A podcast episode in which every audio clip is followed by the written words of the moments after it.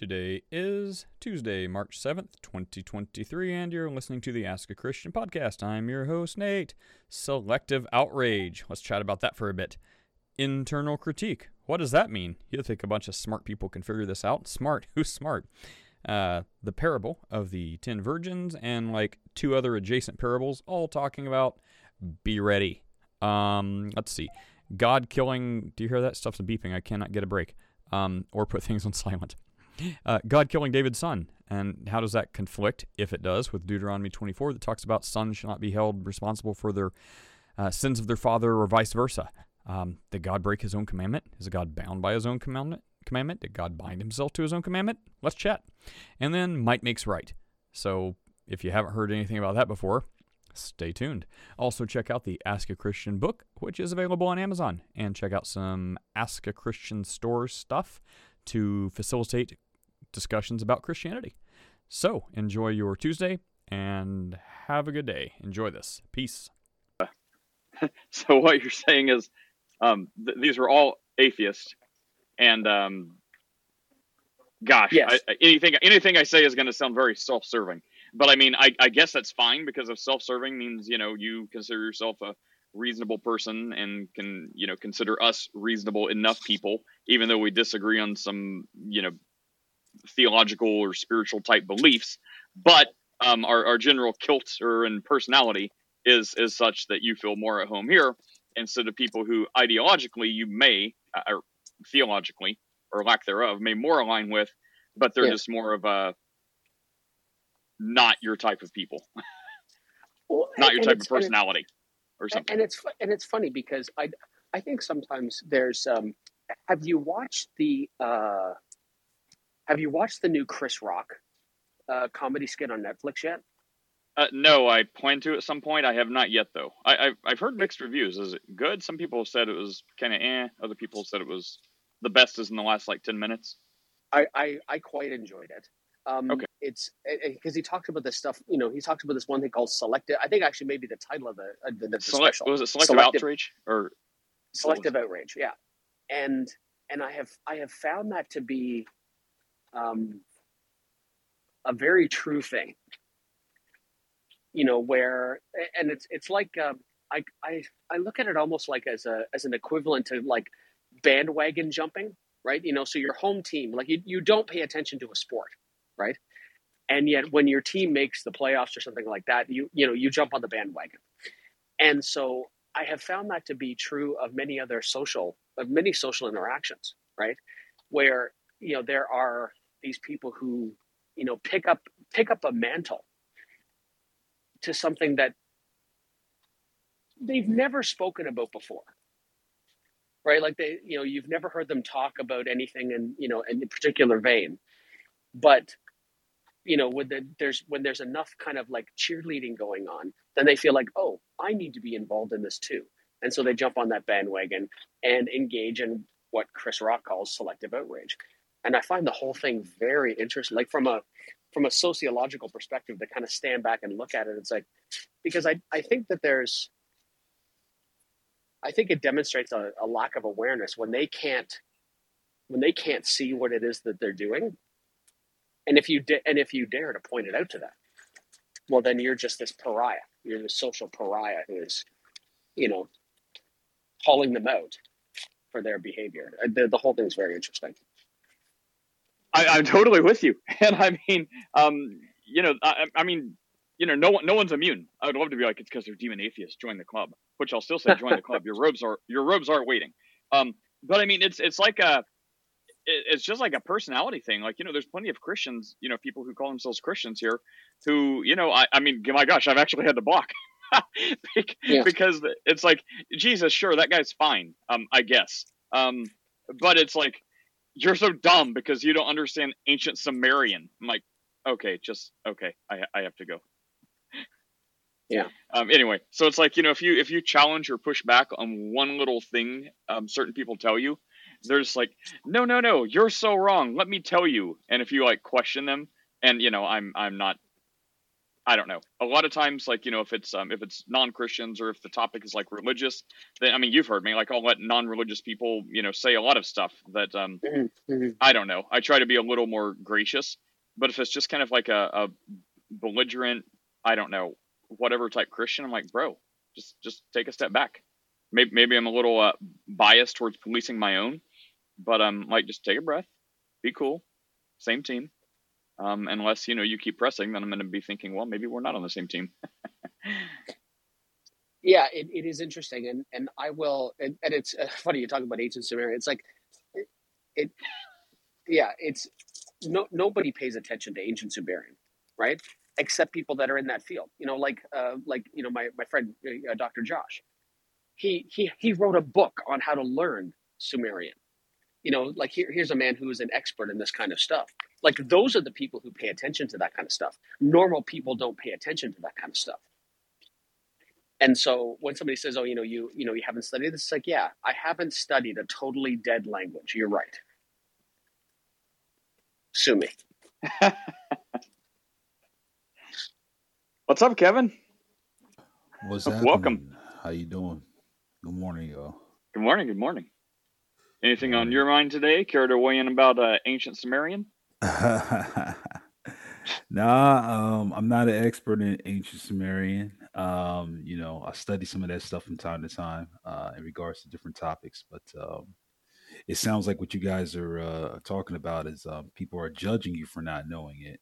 Um, uh, so, I mean, I don't know, man. Well, There's that a lot was of an, wacky people on this app.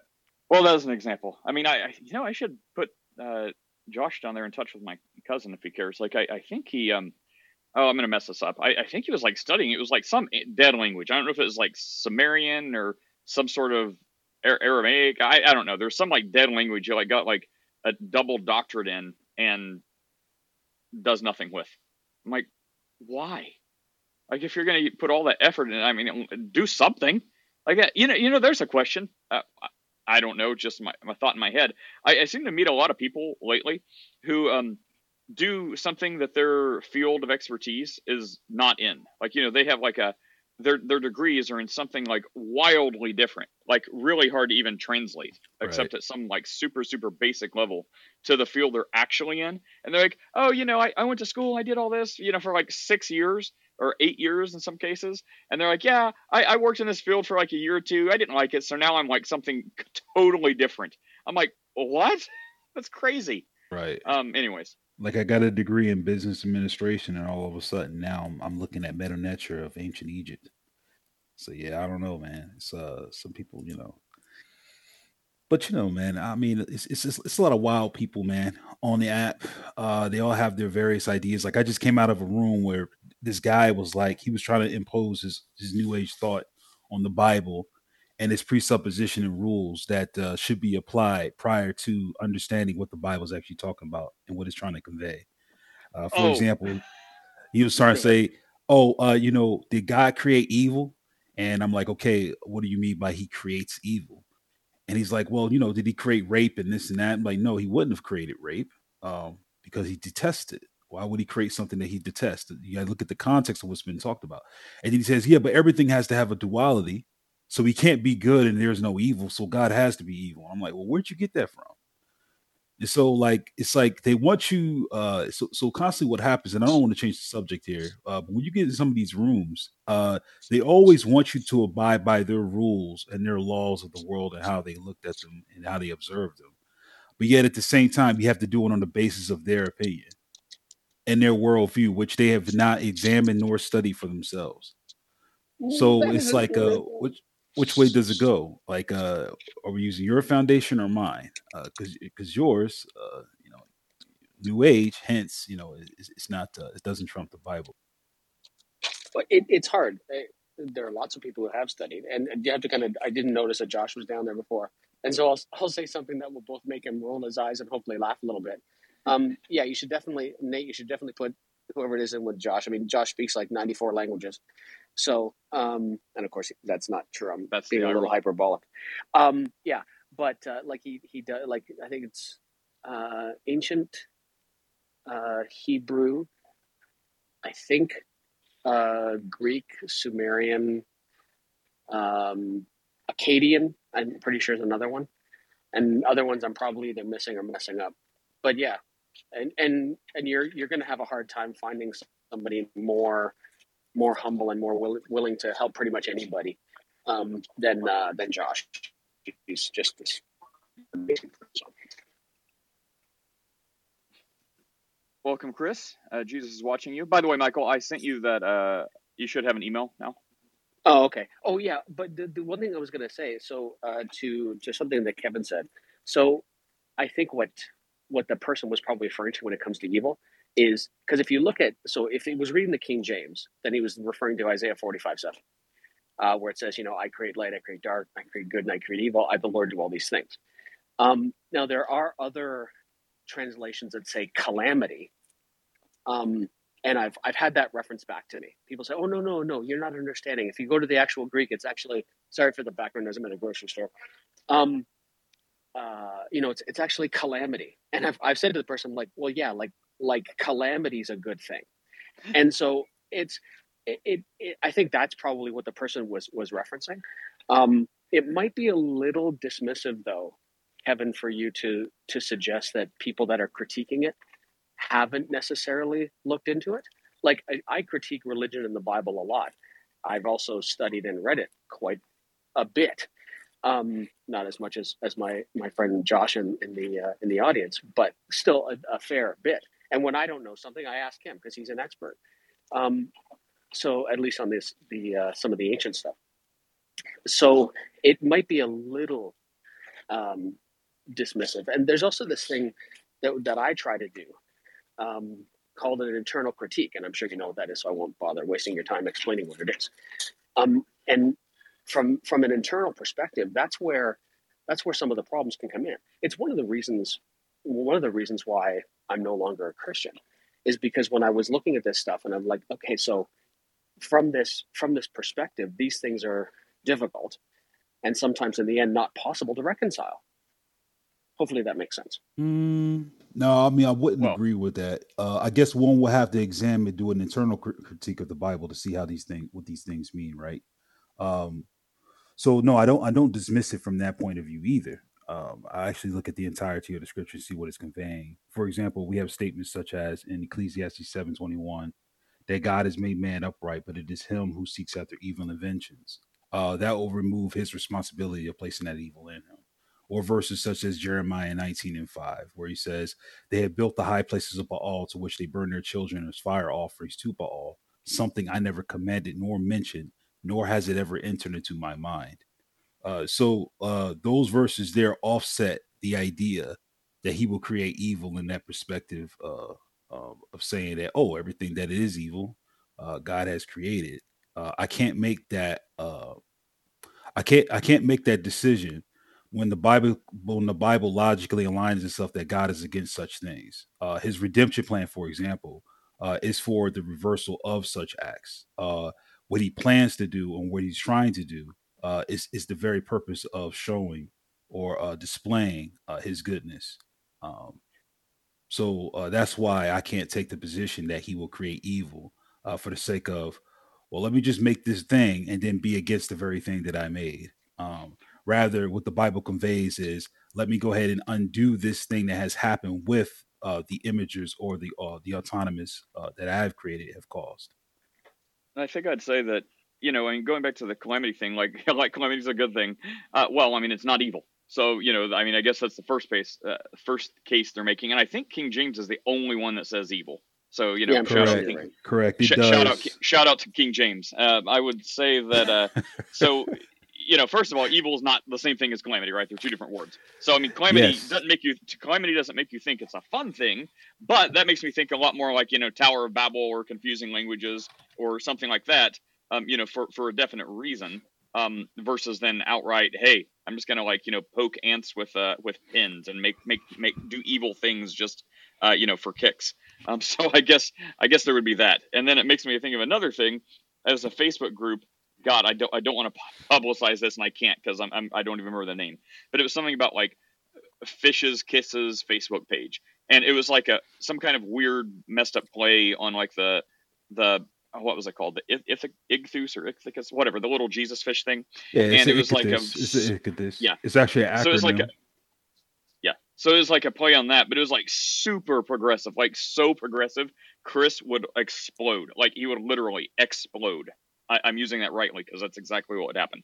Um, like it was just like the most, and this is coming from someone that like has a fundamental belief of the Bible, right? So like not, I mean, they would say it's how they interpret it, but I mean, Michael, you would even say like as you know a neutral party, you'd be like, no, look, I understand there may be like a liberal side of Christianity and conservative side, but this is like next, next, next level. So it's like just the most like cringe stuff. It's like, um, you know, I I don't need the Bible to tell me what love is. Um, I use love to tell what the Bible is. I'm like, oh god. Anyways, it makes me think of that, like how people are so wrong. To Kevin's point, at, at some point, it's like not even about like a difference of opinion or interpretation. It's like you're just like a like so wrong. Anyway, those are my thoughts. Chris or uh, Camille, I don't know you. I don't think. What's up, Camilla? Do you want to say anything since I think you're new? If you're speaking, three, two. There's a mute button somewhere up there. Just click the little microphone and you can speak. Uh, let us know if you find it. Chris, what's up, Chris? Those memes were fire today. oh, Oregon Trail, where you like shoot the, the like the '90s game where you like shoot the yeah yeah where you shoot the animals. Yeah, Camille, did you have anything to say? Yeah, yeah. I, I'm sorry, I had a little bad connection right there. Um, I'm sitting in my car, but um, I I wondered if you uh guys would mind letting the gentleman explain what he means by internal. I think he believe it. Uh, I think he said internal inspection. Was that the term he used? Internal Internal critique. Internal critique. Okay, yeah. Mhm.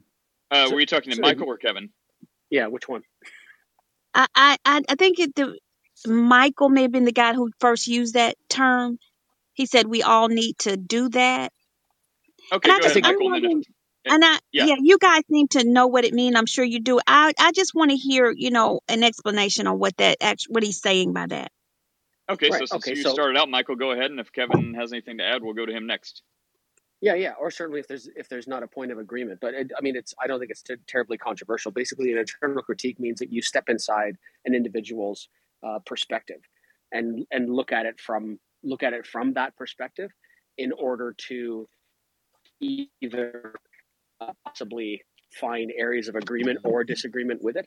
But but it, it involves basically stepping in stepping inside a perspective, typically not your own, right? So I I will like for example, if I look at um, like well, you could take anything from the Bible that I would find disagreeable, um, and, you know, like uh, well, since Josh is here, slavery.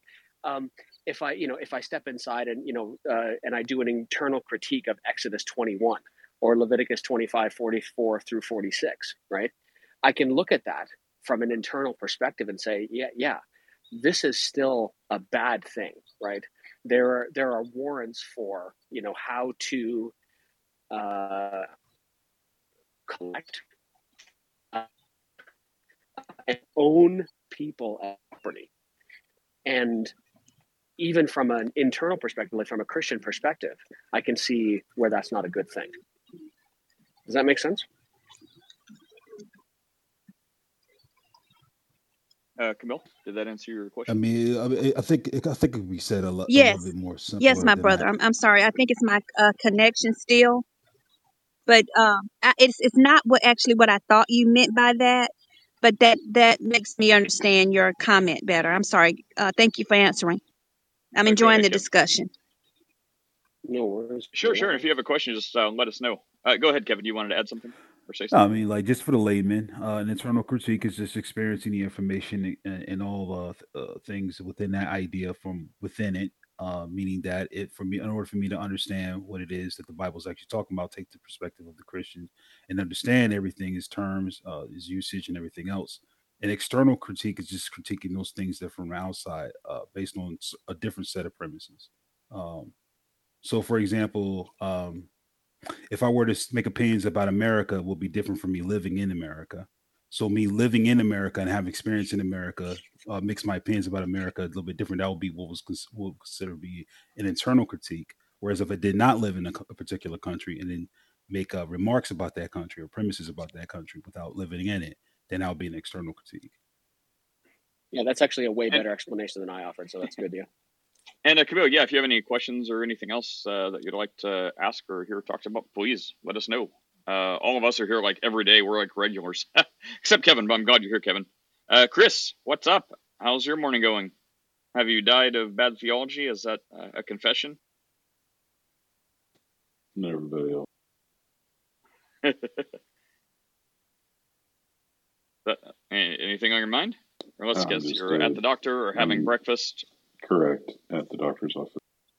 Oh, Marquise, how's your morning going? It's great. I am in transit, um, traveling. We hear. yeah. Um, but all is well. Hopefully, the background noise of the road and these angry drivers, angry morning drivers, aren't too much. But um, life's good. Just in, in, enjoying the conversation. Um, yeah, and internal critiques. That's a thing. Hey, Reb. Good morning. Good morning. I was just bouncing around. You know, I would have always thought internal critique had a little simpler one, which is if you state a series of like postulates, like, okay, I'm going to assume X, Ah, Y, that and right there, Z. it's not simpler. Yeah. Well, it's just I'm going to assume. Yeah, I'm just going to assume these statements he's made as fact, and we're just going to continue on from there. So when someone says, "I believe what the Bible tells me," okay, I can't critique you for saying the Bible is wrong. We'll go ahead with you believe what the Bible tells you and continue going. But that's kind of like how I would have taken an internal critique. It's just whatever you say is facts. We're not going to dispute the facts on the table. We're just going to keep going from whatever facts you want to lay out. Okay, hang on. I've um okay. I oh here we go. I have decided to defer to Chatbot, and I said, Chatbot, what is an internal cri- uh, critique definition? It started spitting out like four paragraphs before I stopped it, and I'm like, no, no, put this in the simplest possible terms, and it still gave me a paragraph. Uh, internal critique per uh, ChatGPT in the simplest possible terms says internal critique means examining your own work or ideas carefully to find ways to make them better. It's like looking at yourself in a mirror and asking, How can I do better? So that you can improve uh, your work or yourself. Do we agree with ChatGPT? we do well, not. well, there's a there, there. So there are multiple contexts, right? Um, like, you know, there might be a philosophical definition as opposed to a health or biological One- definition. yeah. As opposed to, so the the definition may vary based on the field or the context, right? For instance, from a literary uh, or compositional or grammatical perspective, an internal critique is uh, the definition of that would be uh, validating a novel, you know, because that's that's my background, novel or short story or poem on the merits of its own internal mechanisms, right? So not judging it based on the rules of grammar, which would exist outside that poem, or um, uh, not allowing uh, historical context or cultural context to influence your interpretation of that particular work, but just looking at the themes within the work itself. So people will do that with Shakespeare, or they'll do that with Robert Frost. It can be check reported ahead on Sam Houston Toei. sorry uh it can be you know internal in the sense of you know an individual work or internal in the sense of an anthology or collection of works people will take robert frost's poems and critique them against the greater scheme of his other poetry or people will do that with shakespeare so it, it depends on what field you're talking about i think within the context of this conversation what michael and, and kevin have presented is more or less what uh, the definition would be internal critique, as in stepping inside of someone else's perspective and proving it right or wrong, or seeing it as legitimate or illegitimate from within their own perspective. Okay, You so know. machines are are truly going to replace us all. Uh, you got to mute, uh, Marquise. That is super loud. Oh my gosh, mute, mute, mute. Ah! Um, machines are replacing us all. Okay, so as you said that, um, I said, now from different perspectives. Give me a philosophical, biological, and theological perspective. The theological perspective, in simplest terms, which is two paragraphs. And by the way, if anyone listening wonders what the heck we're talking about, it's internal critiques because uh, no one has given us a better theological topics. So if you have a question uh, or comment or something about religion or Christianity, please ask it in chat or jump up on stage. Otherwise, we're going to finish up this real quick. So, GPT says, from a theological perspective, internal critique can be seen as a form of self examination. We're not getting away from this. Uh, that helps individuals to identify and correct any flaws or shortcomings in their beliefs or behaviors. It is based on the idea that individuals are called to continually grow and improve in their faith and moral character by engaging in critical self reflection. Individuals can identify areas where they may uh, identify areas where there may be falling short in some of these ideas, and work to change things. The process can help to deepen an individual's spiritual connection understanding. You know what? This seems to be a theme. Is is Chat GPT? I'm thinking it's more right and what we want to say because I totally know what Michael was saying about stepping into someone else's like playing field and then viewing well, from their point. I'm thinking internal critique may not be the right term, or there may be no, a better that, term we're trying to use. That, that is the right term because for example i'm actually going to go against michael and i would say if i'm looking at the bible an internal critique of slavery in the bible i would say there's nothing to critique. There's no inconsistency in the position the bible has said. It has a lot of rules for slaves and never later does it say having a slave is horrible and bad. So it doesn't have a case where you have two statements that contradict each other. So it is internally consistent and in fact it's an external critique that we bring in there, we know as humans that slavery is bad. Just we don't like it. So, so we bring that in. Right. So, so we bring truly... that into the book. Yeah, yeah but it's, so, it's oh sorry, go ahead. I did, I well, hang on. Uh, Samuel wanted to say something too right after I'm done cutting him off.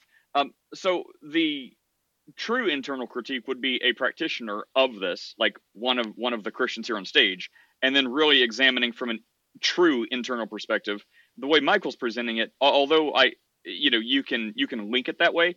It, it wouldn't be internal in the purest form because he's like an outsider he doesn't believe this stuff anyway. So he would step into our playing field and be like okay let me put my christian hat on. Now let me critique this as if i were a christian while not being a christian. So maybe internal critique but not in like the the purest sense right? Because he's not actually on the inside. He's coming from the outside to the inside, putting on his inside hat, so and then going. I did cut Samuel off. So by that, go ahead and. Well, by that, oh, well, but by that definition, is it possible to give an internal critique of Star Wars? There's no practitioner of Star Wars that's internal, but we could say, look, the you know, you look at the Last Jedi or one of those movies, and they do the warp speed and destroy a ship by going into hyperdrive and slamming into it, and we say, wait, that's inconsistent with the rest of the movie series. They've never done that before. They've never done it anywhere. And they would have done it. There's a big problem when you don't allow, like, that's, that should be a thing constantly. It's internally inconsistent now. So when you call that out, can you say you're making an internal critique?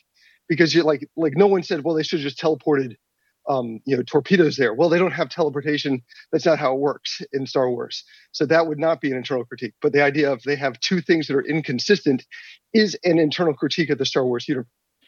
I can go with that. Uh, Samuel, what, hang okay, on, Samuel. So what was that first definition that you read?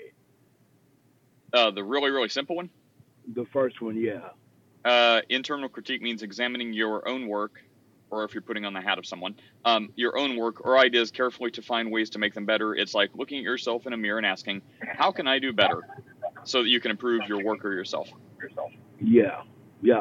I would go with that one uh, because that sounds like you're looking at it, trying to find uh, places where it's not functioning or you don't understand why it functions the way it does. And so, from an inside perspective, I'm learning how and making an effort to improve it, like I, like the AI does. AI uh, machine learning does that. It goes over, it, examines, and re-examines how things are done, and all the information, the new information coming in, causes the AI to be better from an inside perspective.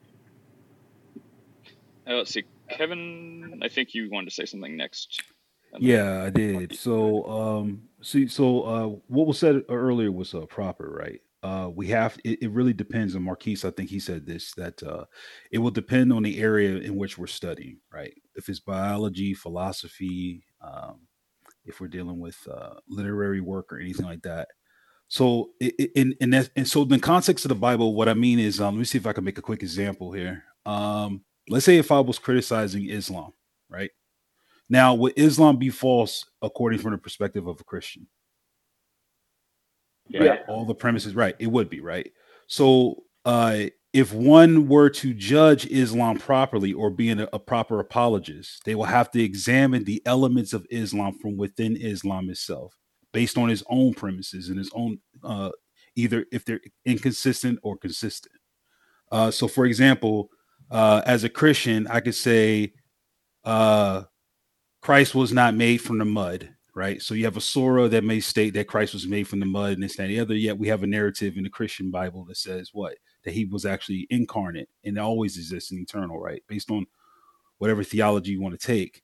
But then if you go into Islam, if you go into the Quran, you can find the inconsistencies within Quran itself just by using its own text. By saying, okay, in one spice here it says that Jibril blew the, incar- the incarnation of the flesh of Christ inside Mary, and in another instance it said he was made with uh, by the mud. So an external critique will be weaker than an internal critique. The internal critique always trumps an external critique. Uh, and, and that's how apologists work. The way we work and the way we actually formulate arguments is to actually take an internal critique of the idea using the premises of that idea within the idea uh, to refute or to support uh, whatever it is that we're talking about. Um, but that will that's how we will apply it in the case of uh, religion and philosophy. Um, philosophy may be a slightly different, but that's how we will actually falsify an idea or identify an idea uh, is by using those methods. Um, so it's always better to do an internal critique versus an external one. You don't want to go ahead and try to justify or falsify an idea based upon something that uh, uh, you have no you have no based on your own worldview, pretty much, or your own standards or premises. What you want to do is dive into it and actually get in the uh, the ideas from within the context of how they uh, think, and then uh, make your judgments and uh, premises based on that. Yeah, and and actually, Um, I think yeah, I think actually Rabs. Sorry for the background noise. I think actually Rabs did a a, a good uh, a good interpretation and probably said what what I mean better than I said what I mean. And I think it's yeah, like so if even if I so like going back to what I said about slavery and doing the internal side, like so even if I assume the truth of of the uh, of the worldview, right? So so I assume that Christianity is true, and then step inside and look at and then critique whatever it is happened ba- based on still having assuming you know having assumed the truth of the proposition.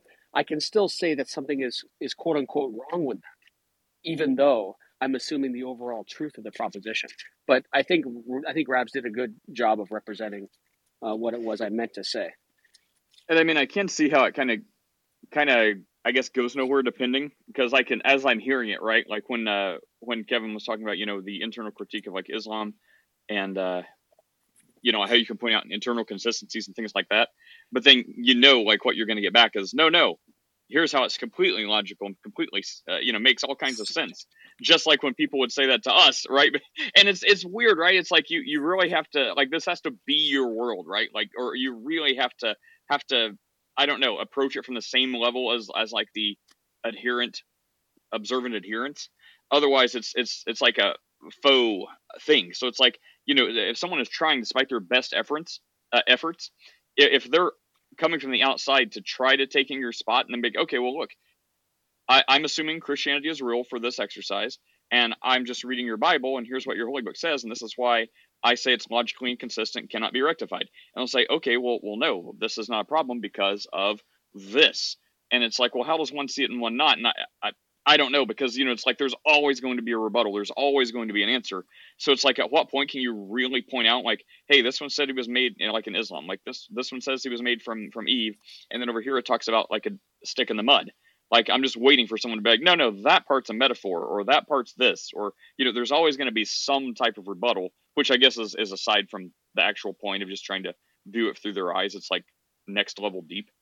But um, But Nate, to that to that end, if so, for someone who, I, I get what you mean, right? As, as far as there's always going to be something somebody's going to say to caveat or you know potentially rationalize, you know maybe some inconsistency in their thought process.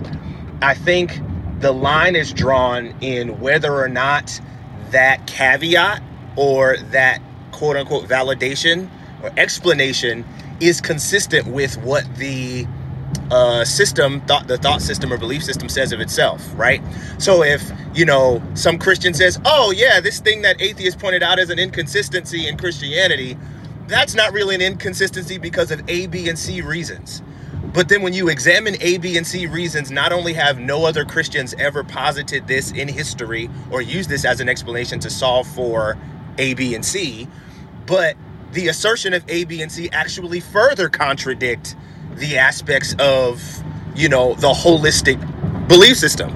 Um, and and that ends up being the case. Well, people will say, oh, you know, like when when within Christianity, if you have um, modalists you know, who say God is unipersonal, and uh, Trinitarians discussing things, and then they'll say, "Oh no, this text, what it really means is this." Well, if what you're saying it quote unquote really means is it consistent with the grammar that's used, if you have to completely divorce it from the linguistic context, then is that really the explanation or is that something you're positing? There is some objective foundational thing where you can check it even within the context of that belief system to say, you know, this thing that you came up with, you know, as a rebuttal isn't really legit. Um, and so that's that's really the importance. Sorry for the background noise, but that's really the importance of truly stepping in. Because if you're going to poke a hole in an external um, or from an external perspective, if you're going to poke a hole in someone's belief system, you would need to truly understand how they see their belief system and how it's supposed to work according to them right? Like if i say oh the five pillars of um the five pillars of islam are are utter trash they don't actually perform the the work of salvation that you say it does but i don't know that they have six pillars of iman that are supposed to work in tandem with that well then i came you know to the conversation incomplete and unprepared and half dressed if you will Yeah, yeah, I get that. you Um, see what i mean well, so Well, hang on. I wanted to go to Emmanuel real quick because I always want to jump to new people um, to keep them from running away screaming. Um, Emmanuel, what's up? Uh, do you have anything to say about Um, this or anything else? I do not. I'm not sure what you guys were talking about, but I just had a question, seeing as though um, you guys seem to be a lot more learned in scripture and stuff like that. I was going through Matthew chapter 25, and um, I guess I just probably I didn't understand when you know. Um, let me find the part. Um,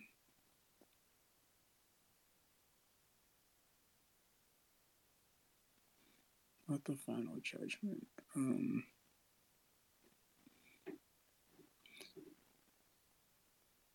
Mm-hmm. um,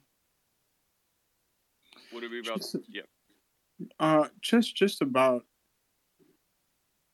not the, not the, not the talents. Um, The judgment or the ten virgins? yeah, yeah, the ten. I think, I think so. I think that's kind of. But I, I wish I wrote down the question that I had, um, in my mind. Um, but yeah, I guess I guess my question um is when you know when the master when the guy is he has like the feast and then you know um there's the guy that wasn't dressed appropriately and then he sent him out even though even though he said go out to the streets and invite whoever to come and this person wasn't dressed appropriately. Um i'm just wondering why why do you guys think that the why do you guys think that um, the guy just sent him out and sent him away to a place where um, gnashing of teeth and so on and so forth? Why do you think that the master did that? Well, so so first of all, it's not about um, it's not necessarily about like the clothing or being dressed. Um, you know, I'm just gonna Okay, read it. It's Alright. not that long. Um, just to catch everyone up. So the parable of ten virgins. Then the kingdom of heaven, a parable of ten virgins, parable, parable. Then the kingdom of heaven will be like ten virgins who took their lamps and went to meet the bridegroom. Five of them were foolish, and five were wise. Uh, for when the foolish took their lamps, they took with them no oil, but the wise took flasks of oil with their lamps. As the bridegroom was delayed, they all became drowsy and slept. But as midnight, at midnight there was a cry, "Here's the bridegroom! Come out and meet him!" Mhm. Then all those virgins, uh, you know, had their lamps, uh, had their lamps ready. And the foolish ones said to the wise, give us some oil for our lamps are going out because they didn't bring enough oil. And then the wise one said, uh, we brought enough for us, but we can't give enough to you uh, and still have enough for us. Uh, Mm-hmm. go go rather to the dealers and buy for yourselves. While they were gone to buy, the bridegroom came and said, the, and those who were ready went with the bridegroom to the marriage feast, and the door was shut. Afterward, the other virgins who went and got oil came back and said, Lord, open up, here we are. But he answered, Truly I say to you, I do not know you. Watch therefore, for you know neither the day or the hour. And this is talking about the, the return of Jesus. So it's, it has Okay. nothing to do with like what to, to your question. It has nothing to do with what they're wearing. It has everything to do with being being vigilant and not being like, well, I believe Jesus, that's cool, but I'm just gonna, you know, concern myself with every care of the world, with everything but Jesus. And you know, um, when I think uh, when I get later in life, after I have a family, after I establish this part in my career, then I'll get more serious about, you know, the Bible, Jesus, my salvation, my my Okay. So it's saying be watchful and be vigilant. Okay, okay, yeah. I, I, I was just. I figured you guys were on, and I could just, you know, come up with the question or the part of the part of the the scripture. I'm going through the like the um the gospels, um as they're laid out in the scripture. You know, Matthew, um, Mark, Luke, John. Um, and so I've just been doing that, and so this parable I think kind of confused me a little bit. So I figured I might as well ask you guys. Are you As to wh- unconfused now? I would say so, yeah. Yeah, I would say so, yeah. Because I mean, I don't know. I couldn't. Like, I was just wondering why this parable and what it could mean and why Jesus would say what he said. Yes, it is definitely a call to be ready, practice what you preach, be serious, be prepared. Okay. Um, instead of looking around and being like, "Oh crap, oops." Okay. Would anyone else like to add any little thing to that? I mean, you pretty much summed it up. Okay. I don't want to dig, dig dig into it. Um,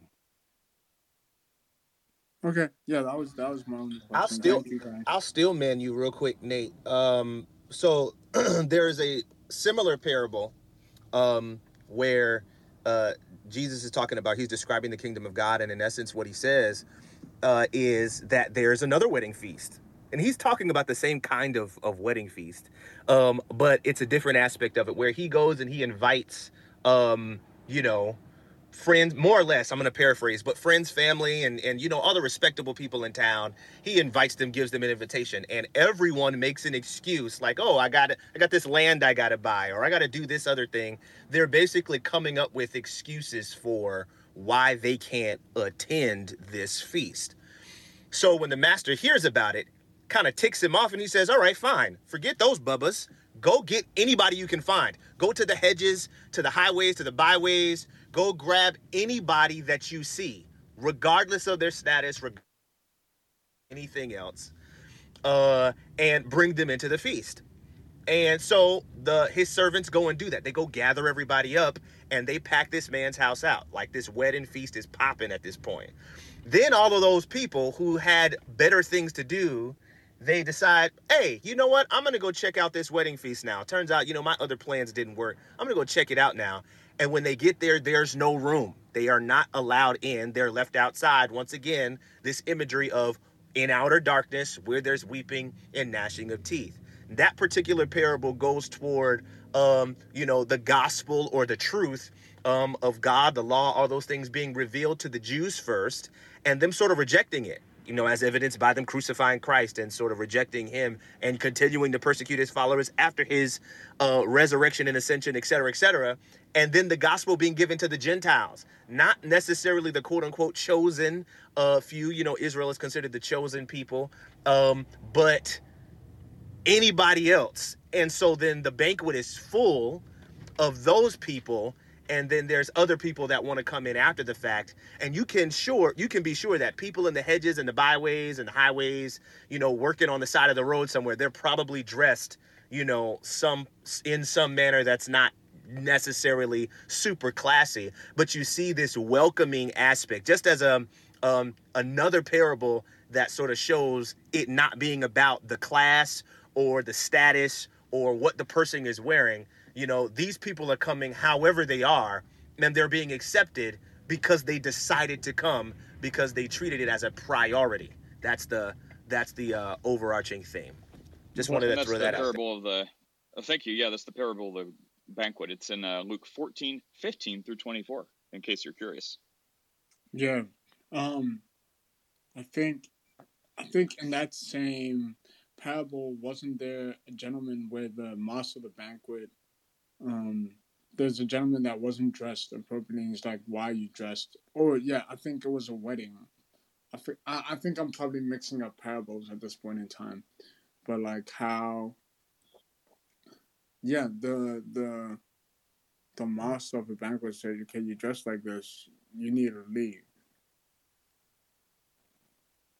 and and I guess maybe that was confusing to me because because he said he told the servants go and bring everyone up on the streets, but then this person who was there wasn't dressed appropriately, obviously, because he probably wasn't of that ilk of that class, and then was still told. Oh, you're thinking about the wedding feast. Uh, Matthew Yeah. 20.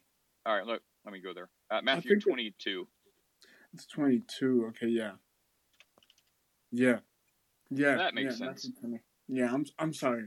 I'm, I'm mixing up parables. Right, and that's why I said I think the overarching theme, because I, I I I didn't know exactly where he where that was, Nate, but I think the overarching thing is about preparation, because as you said, if he brings everybody, Mm-hmm. I don't think it's a I don't think it's a matter of this one guy just didn't make the cut with his threads, like his his his fit just wasn't right. I don't think it's a a perspective like that. I think it's a it's about the fact that this person likely like everyone else who was gathered randomly off the side of the road from the same class state if you will or status um this person may have had the opportunity or ability to dress better than he did Hmm.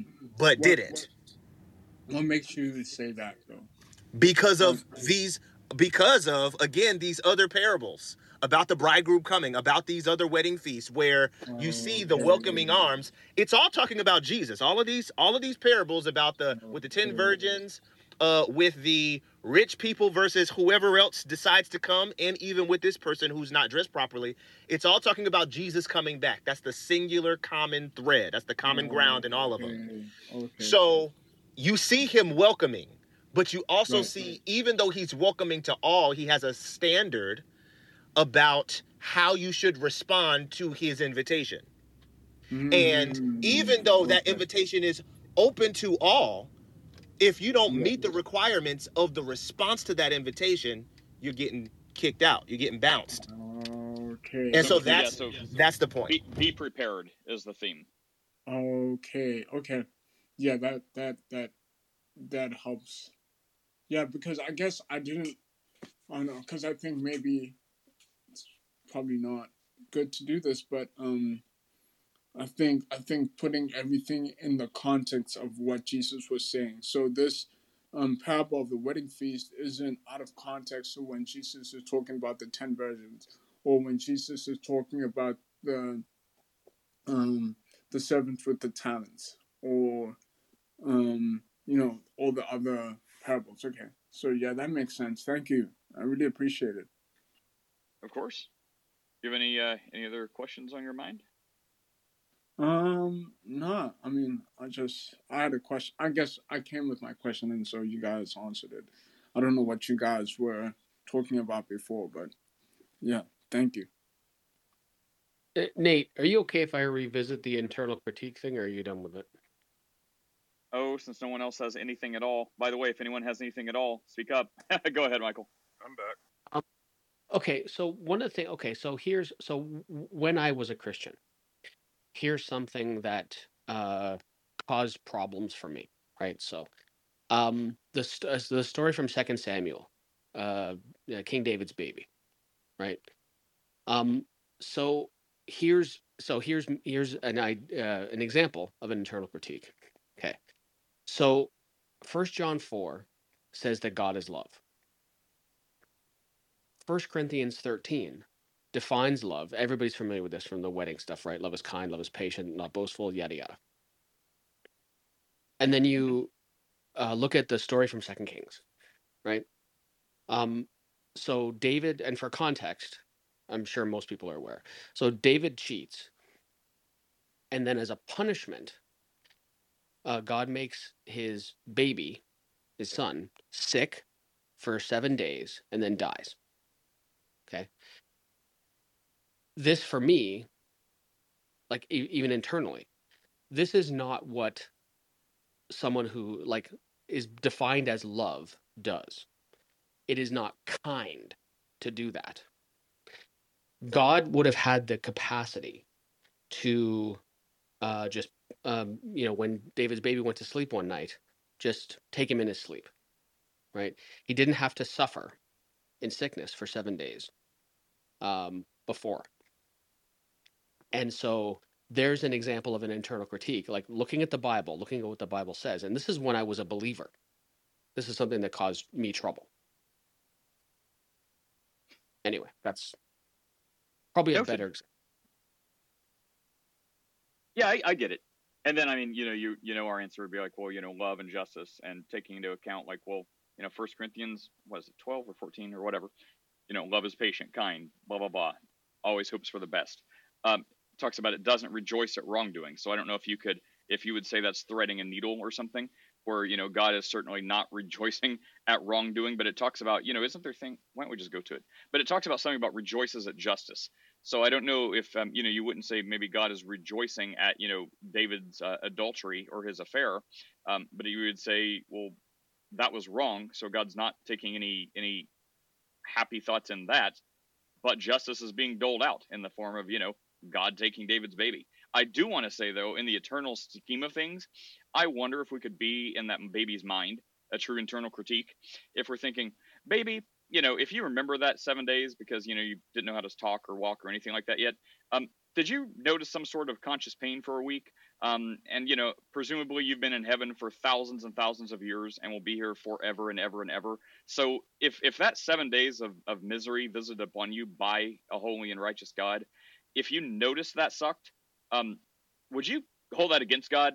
I mean, I could just imagine if those premises are true, the baby would be like, "Nah, man, nah, I don't even remember that. I don't care." Or yeah, it was the it was the worst seven days of my life. I didn't know anything else, but I knew it was like an awful week um, compared to I don't know forever. Um, I'm not going to hold that against God. Maybe, maybe that's me being like uh, romancing the passages too much. But I like to think if that were me, Be like, nah, man, short, short temporary pain. Like you know, my my thought that in hundred years we're all dead.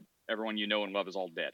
So like even in hundred years of the most unimaginable torture and misery, um, compared to forever infinicy, um, I'm not going to hold that against God. And I, I mean, there are some who clearly do, and you know, they're like, okay, well, you know, it's it's like this high-minded, like you know, abstract, blah blah blah. But when you're actually the one suffering and stuff like that, it's very different. Yes, but let's go to the to the martyrs in the early church. Um, you know, they they actually suffered and were tortured for really long times. Um, I, I like to think that they're probably not holding that against God um, at this point. Like maybe they're like, yes, that sucked. So you know, if you want to hold that against God, which some people certainly do, um, and and they'll probably you know go away from God yelling and cursing His name. Um, but the ones that don't, like, no man, bigger picture, sixty thousand foot view. Um, that sucked. That wasn't fun, but we are awesome now. Thanks. Just my thought. No, no, and I can appreciate that. And it's funny because so like um one of the things like as I attempted to reconcile it within myself years and years ago, one of the things that I thought about was um so I I'm I think it's Ephesians 1:11 that says everything's done for his purpose. Um and so I I was tr- I was I was trying to find solace in that, right? Taking your uh what do you call it 60,000 foot view uh, which is you know it's it, that that's a that's a neat thing. I, I may use that. Um, but it but it wasn't. But then there were other things that made it hard for me to kind of hold that reconciliation as I'm trying to think critically about this, because one of the things the Bible says, and there- and there's two, and I'm not remembering the verses now, so maybe somebody can look them up. Um, there's one Bible verse where it says, "God will not punish the son for the sins of the father," and yet in Second Samuel, that's precisely what happened. That is not Um, what happened. You're reading that and incorrectly. uh, okay, so what did what did the baby do to deserve to suffer, Chris? Nothing. He lives in a fallen world. Right. Babies Okay. die all the time. All all Samuel did was predict that the baby would perish. It wasn't that God inflicted death upon the baby. He just predicted that the baby would perish. You're not reading it correctly. Okay. And now I'm gonna have to pull it up.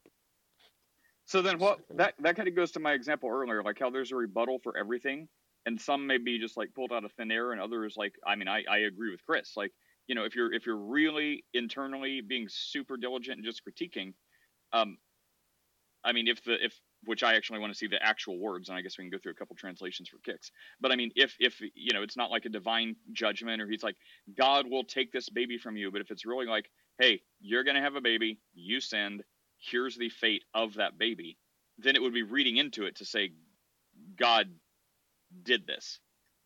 Um, so so I mean, what would you think about that then? I mean, So I guess that it- would just be putting guide rails on the internal critique. Um, maybe a little bit. Um, and and it's funny. Like I I appreciate I like um. I'm not trying to be Chris. I'm not trying to be combative with you, and I appreciate your perspective.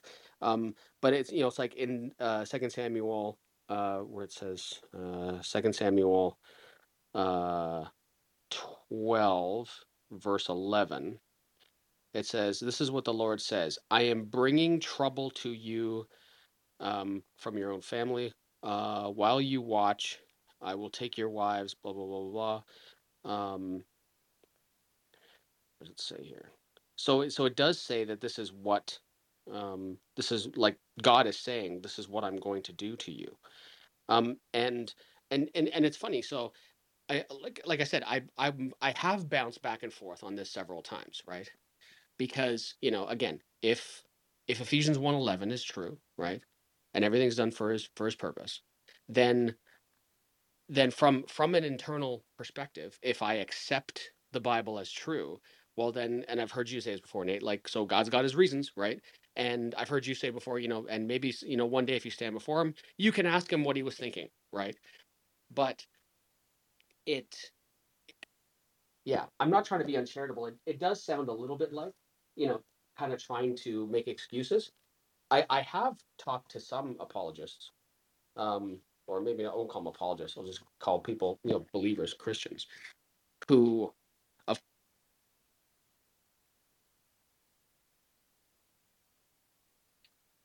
I think that Uh, as did he get a Christians, call or? I think that as Christians, at the end of the day, we have to accept that. Uh, I'm, Siri, God, sorry, d- Siri, Siri decided uh, I, I was asking it, her something. Um, anyway, yeah, maybe that's enough.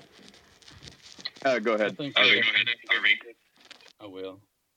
I, I think that as Christians, at the end of the day, we have to accept that uh, God is behind all things. You know, because uh, for Michael, he could uh, ask questions such as God's providence, and that God is providential, and He governs all things.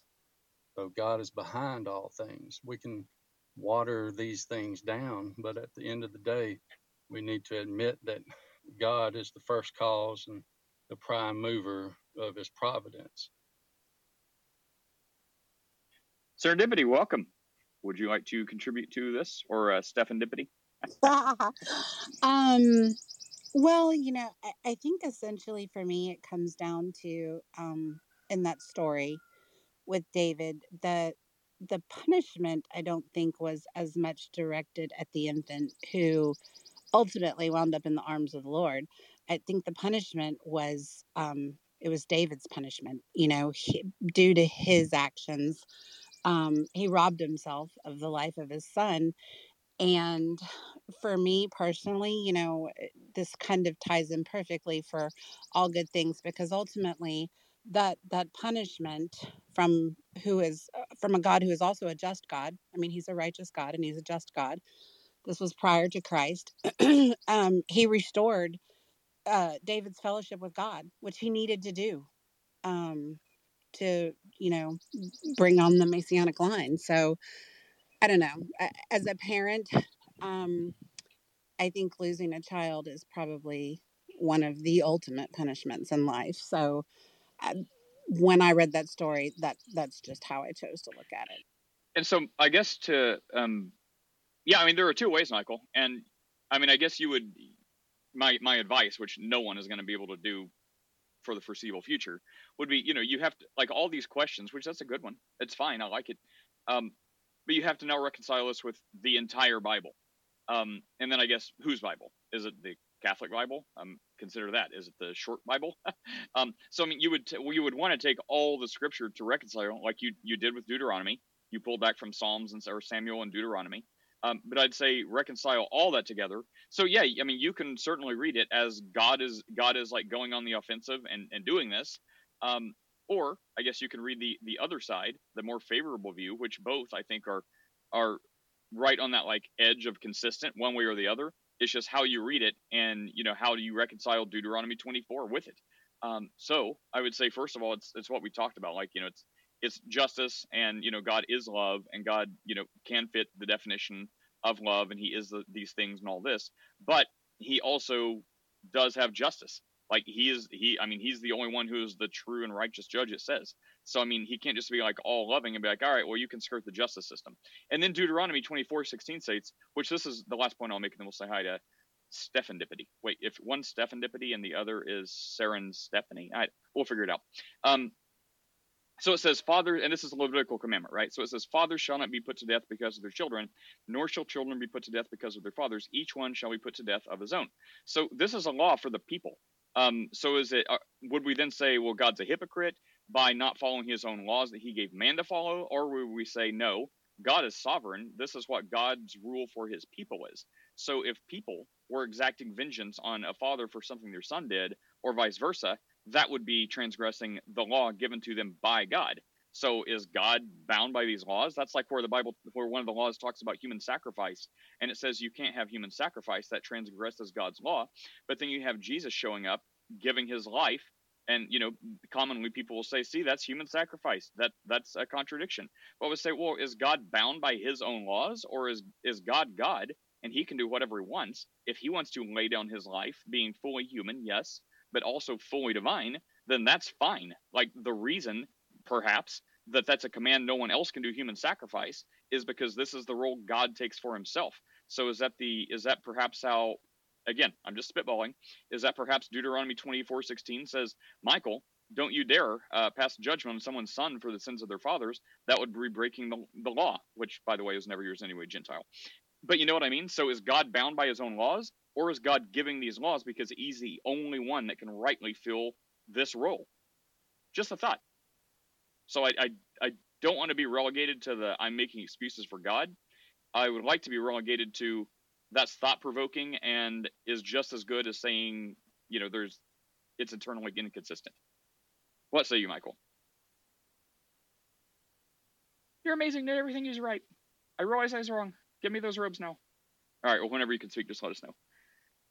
Um, Chris, what do you think about that? Since you were here for the whole conversation, would you read that similarly? Because I mean, when we're talking about the Levitical law, that's God giving these laws for His people.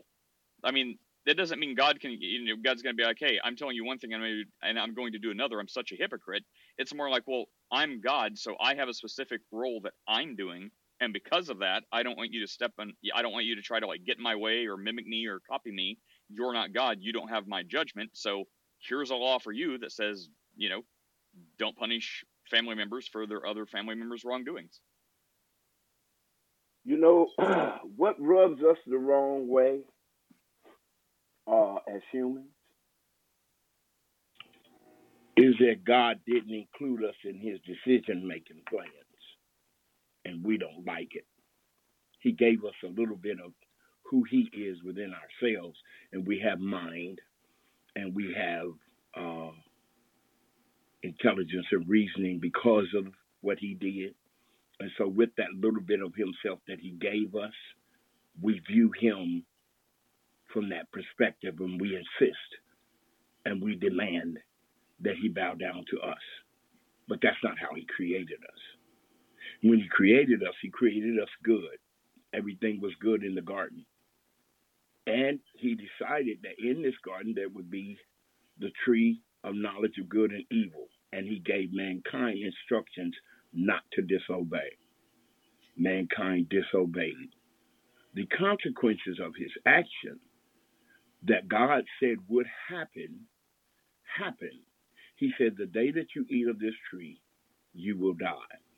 And from that point of disobedience, mankind began to die across the board in many different ways.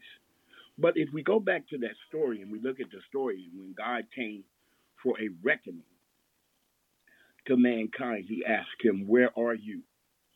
And mankind began to interact with a, uh, an entire different psyche. He said, I hid myself. I was afraid and I hid myself. And God says, Afraid? So I was naked. He said, I was naked. He said, Who told you you was naked? Have you eaten from the tree I told you not to eat from? Check this.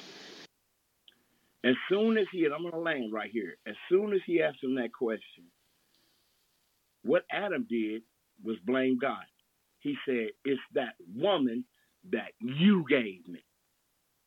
And that's what that's how we are.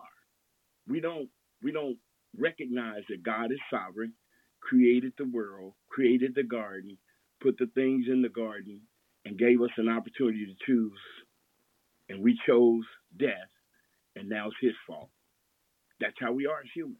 We can't help it because that's what sin does. That's what sin is. I rest. Uh, Chris, you were going to say something? I'm just enjoying that Pastor Sam is sounding more like R.C. Sproul every day. No, he's not. You leave Sam alone. Welcome, Steph. Oh, serendipity. I don't think you've actually said anything. I think I've called on you like three times and stopped you every single time. What's up? Say something. No, I did. Oh, okay. I Yeah, my brain's no. scattered. no, I did. What's up, Steph? I missed the initial part of the question, but I enjoyed everybody's input. Oh, that was uh, what's up, Steph. What? Uh, you missed the question. I said, "What's up?" That's the question. I Oh, was ha, ha, ha. joking. okay. I Caught don't that. do then. Uh, yeah. So Was it was Michael asking why the Bible says that sons can't be punished for their father's sins, but then David's son was killed? Was that the question? Uh, yes. Okay, then I got it. Yeah. Good answers, everybody. Well done. Uh, Michael, thing, did you? The thing that he's talking about is Ezekiel 18, and so because of the passage in Exodus 20, where it talks about the sins of the fathers be passed down, you know, for three generations, it's not what it's actually talking about, and that was a common misconception amongst the Jews of the day, and that's what God is addressing through Ezekiel in Ezekiel 18 that there is no such thing as quote unquote generational sin. That's a lie. And so that's what he is referring to. And Michael is exactly correct that, you know, the sins of the fathers will not be counted against the children. Um, and, and what this story is showing us is that even with our abject repentance, which is what David did, this is my favorite story in the Bible, by the way. Um, what David did was he he got down on his face instead of having Nathan killed, which he could have done as the king. Um, he got down on his face and he repented before God, and he begged God for his son's life, but he was not going to be free from the consequences of his sin. And and it's not to say that God killed the baby in order to add that as a consequence. It simply was the natural consequence that was going to happen no matter what um, to that child. So it's it's not it's not that God was punishing the child, and it's not that God was punishing David with death of the child. It was that that was the natural outcome of the sin. And I, I mean, you know, to uh, I don't know. Uh, to to be fair, I would say, you know, if you read Second Samuel, which I'm not reading this directly out of the Bible, so you know, I think it's right. Um, Samuel 12, 14, and 15 apparently states, "But because by doing this you have made enemies with the, you have made enemies of the Lord to show utter contempt. The son you, uh, the son born to you will die." Um, this is the conversation about Nathan and David, right? So I mean, that would, I mean, if you can trust the general internet, um, like I said, I'm not reading this right out of the Bible, but I have no reason to think it's lying. 2 Samuel 12, 14, and 15 seems to say a quote, Uh, but because you're doing this, you have made enemies with the Lord, to show utter contempt. The son born to you will die. But then I would say, you know, Deuteronomy 26, 24, 16, like we just talked about. Just because it says fathers shall not be put to death because of their children has nothing to, has no bearing on God. Is God the law adherent or is God the lawgiver? God's the lawgiver. So I'd say if David killed his son, he's like, oh, my sin, now I have to punish you. That would have been that would have been a great time to bring up Deuteronomy 24, 16 and said David sinned even more uh, by putting his son or someone putting his son to death for what the father did. But when you have the lawgiver doing this, um, you can't even say it's a hypocrisy card because you could say no, that's a role reserved for the one person, um, you know, who who is not a human like this, like he is divine, he is God. Anyway, by rule, that would be my thought. David should have been then should have been stoned himself. But but read that what you just read again, and you will see something that hasn't been brought up. Read that portion that just read. The, uh, 2 Samuel 12, 14, 15 states, Yeah. Because by doing this you have made the enemies of the Lord and show utter contempt, the son born to you will die.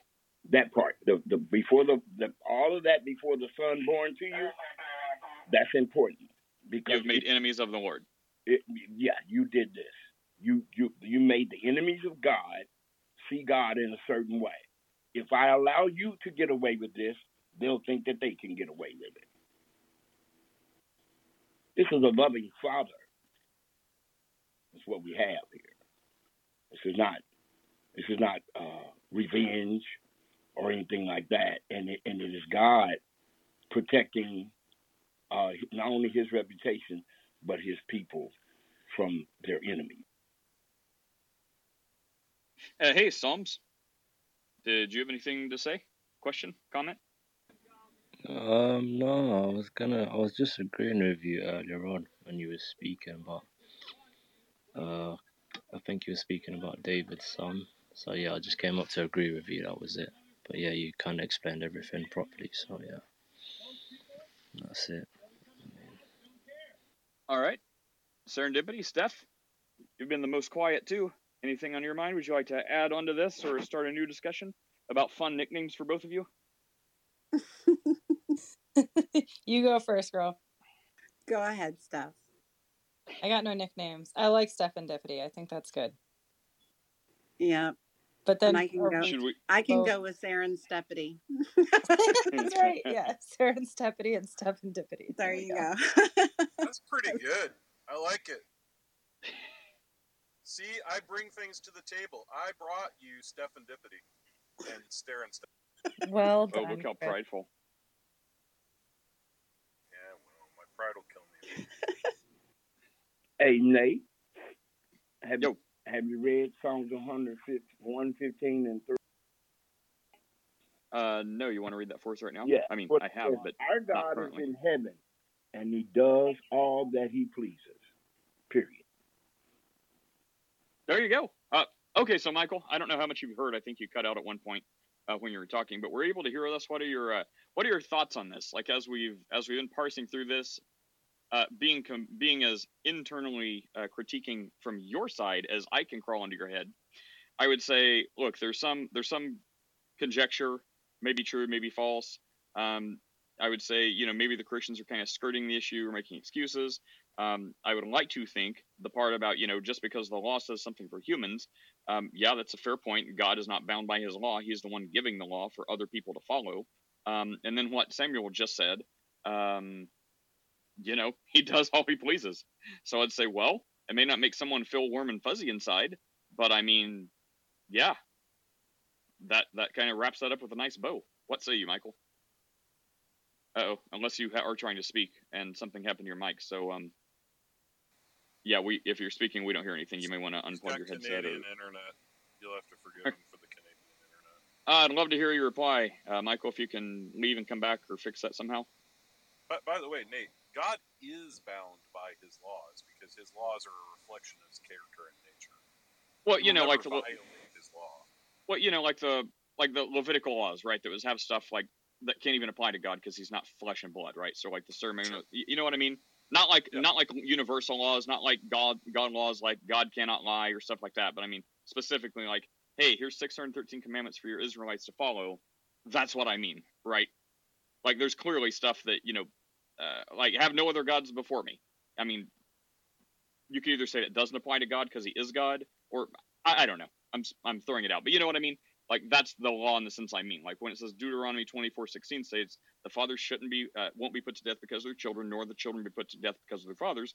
Yes, uh, I view that as humans cannot do this uh, because that's the law from God. That would be transgressing. But if God wants to do that, you know, perhaps in the in the case of David, then he gave Deuteronomy 24:16. It's not like, hey, I'm giving this to you humans and myself. I'm binding myself by this own law. He's like, no, here's a law. Do this. You're my people. You're set apart from the other nations. That's what I meant. Not not like God can't lie or make rocks so big it can't move or some like universal thing. Does that make sense, Chris? Yeah, yeah, yeah, sure. I'm gonna say the fear of God is the beginning of wisdom. So if God decides to do something, and you know we might not understand it, we might we might think, oh no, why did God do that? At the end of the day, He's the creator of heaven and earth. He created everything. Without Him, we wouldn't even be able to speak, talk, move, and all of that. So as for me, if God decides to do whatever He wants to do, who am I to say, oh God, why would you do that? Because at the end of the day, I, I fear God. I fear God. It's a, it's a fearful thing to fall into the presence of an Almighty God. Because at the end of the day, He made everything the sun, the moon, the stars, all the animals, us. So, yeah, if He wants to do whatever, He can do whatever. I'm not going to question it. God, do whatever you want. Like, all I say is, God, have mercy upon me and um, guide me, protect me, lead me, and um, show me the way and uh, lead me. That's it. I don't. I'm not gonna say, "Oh, God did this," so I'm gonna try and um, uh, put some hierarchy of, myself over God and say, "Oh, God, how dare you do this?" That's what a lot of people try to do. I mean, who are you to say, "Oh, God, why did you do this?" You're you're nothing compared to God Almighty. He made everything. You can't even create nothing. Human beings, we still can't create life. We can't even create a fly up until this day. They're still they're still fighting, still trying to figure out how did life come about? How did you know? How did God create all of this? They still can't do it. They can't create nothing. The only thing that's here is what God has made. So I feel like God has the right to do whatever He wants to do, whatever He pleases, because He's God Almighty, and we should fear God and worship Him because He is worthy to be praised. And that's that's that. I'm right there with you, Psalms.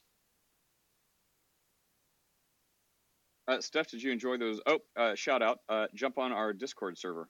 Um, the link is somewhere. Check my description. But uh, all kinds of fun, hilarity ensued this morning. Steph, you have Chris to thank. A lot of those memes came from him. So uh, Fantastic. Sorry, I'm distracted. But uh, yes, that is. Uh, thank you, Chris, for the fantastic memes. I love them. They're pretty good. Pretty good. That came from Protestia, um, actually, which is a site I read pretty pretty often. well, let's they've see. Off of, they've gotten kicked off of every platform, so So it must be good. must be good. It's the forbidden fruit of the internet. Protestia. Reverend, did you uh, figure out a new uh, ID or a new name? Or are you uh, still driving? Perhaps still driving? I'll probably end up changing it to like Brother Miller or something, but you know, I had many people on here think that like I'm a ordained minister because of my username, so I'm gonna end up changing it. I'd give yourself a title. Do an honorific like a friar or something. Friar Nate. Hmm. No, one What of does the, a friar even mean? friar. It's Yeah, is that like a? it's Is it a late? slang word for slang word for brother?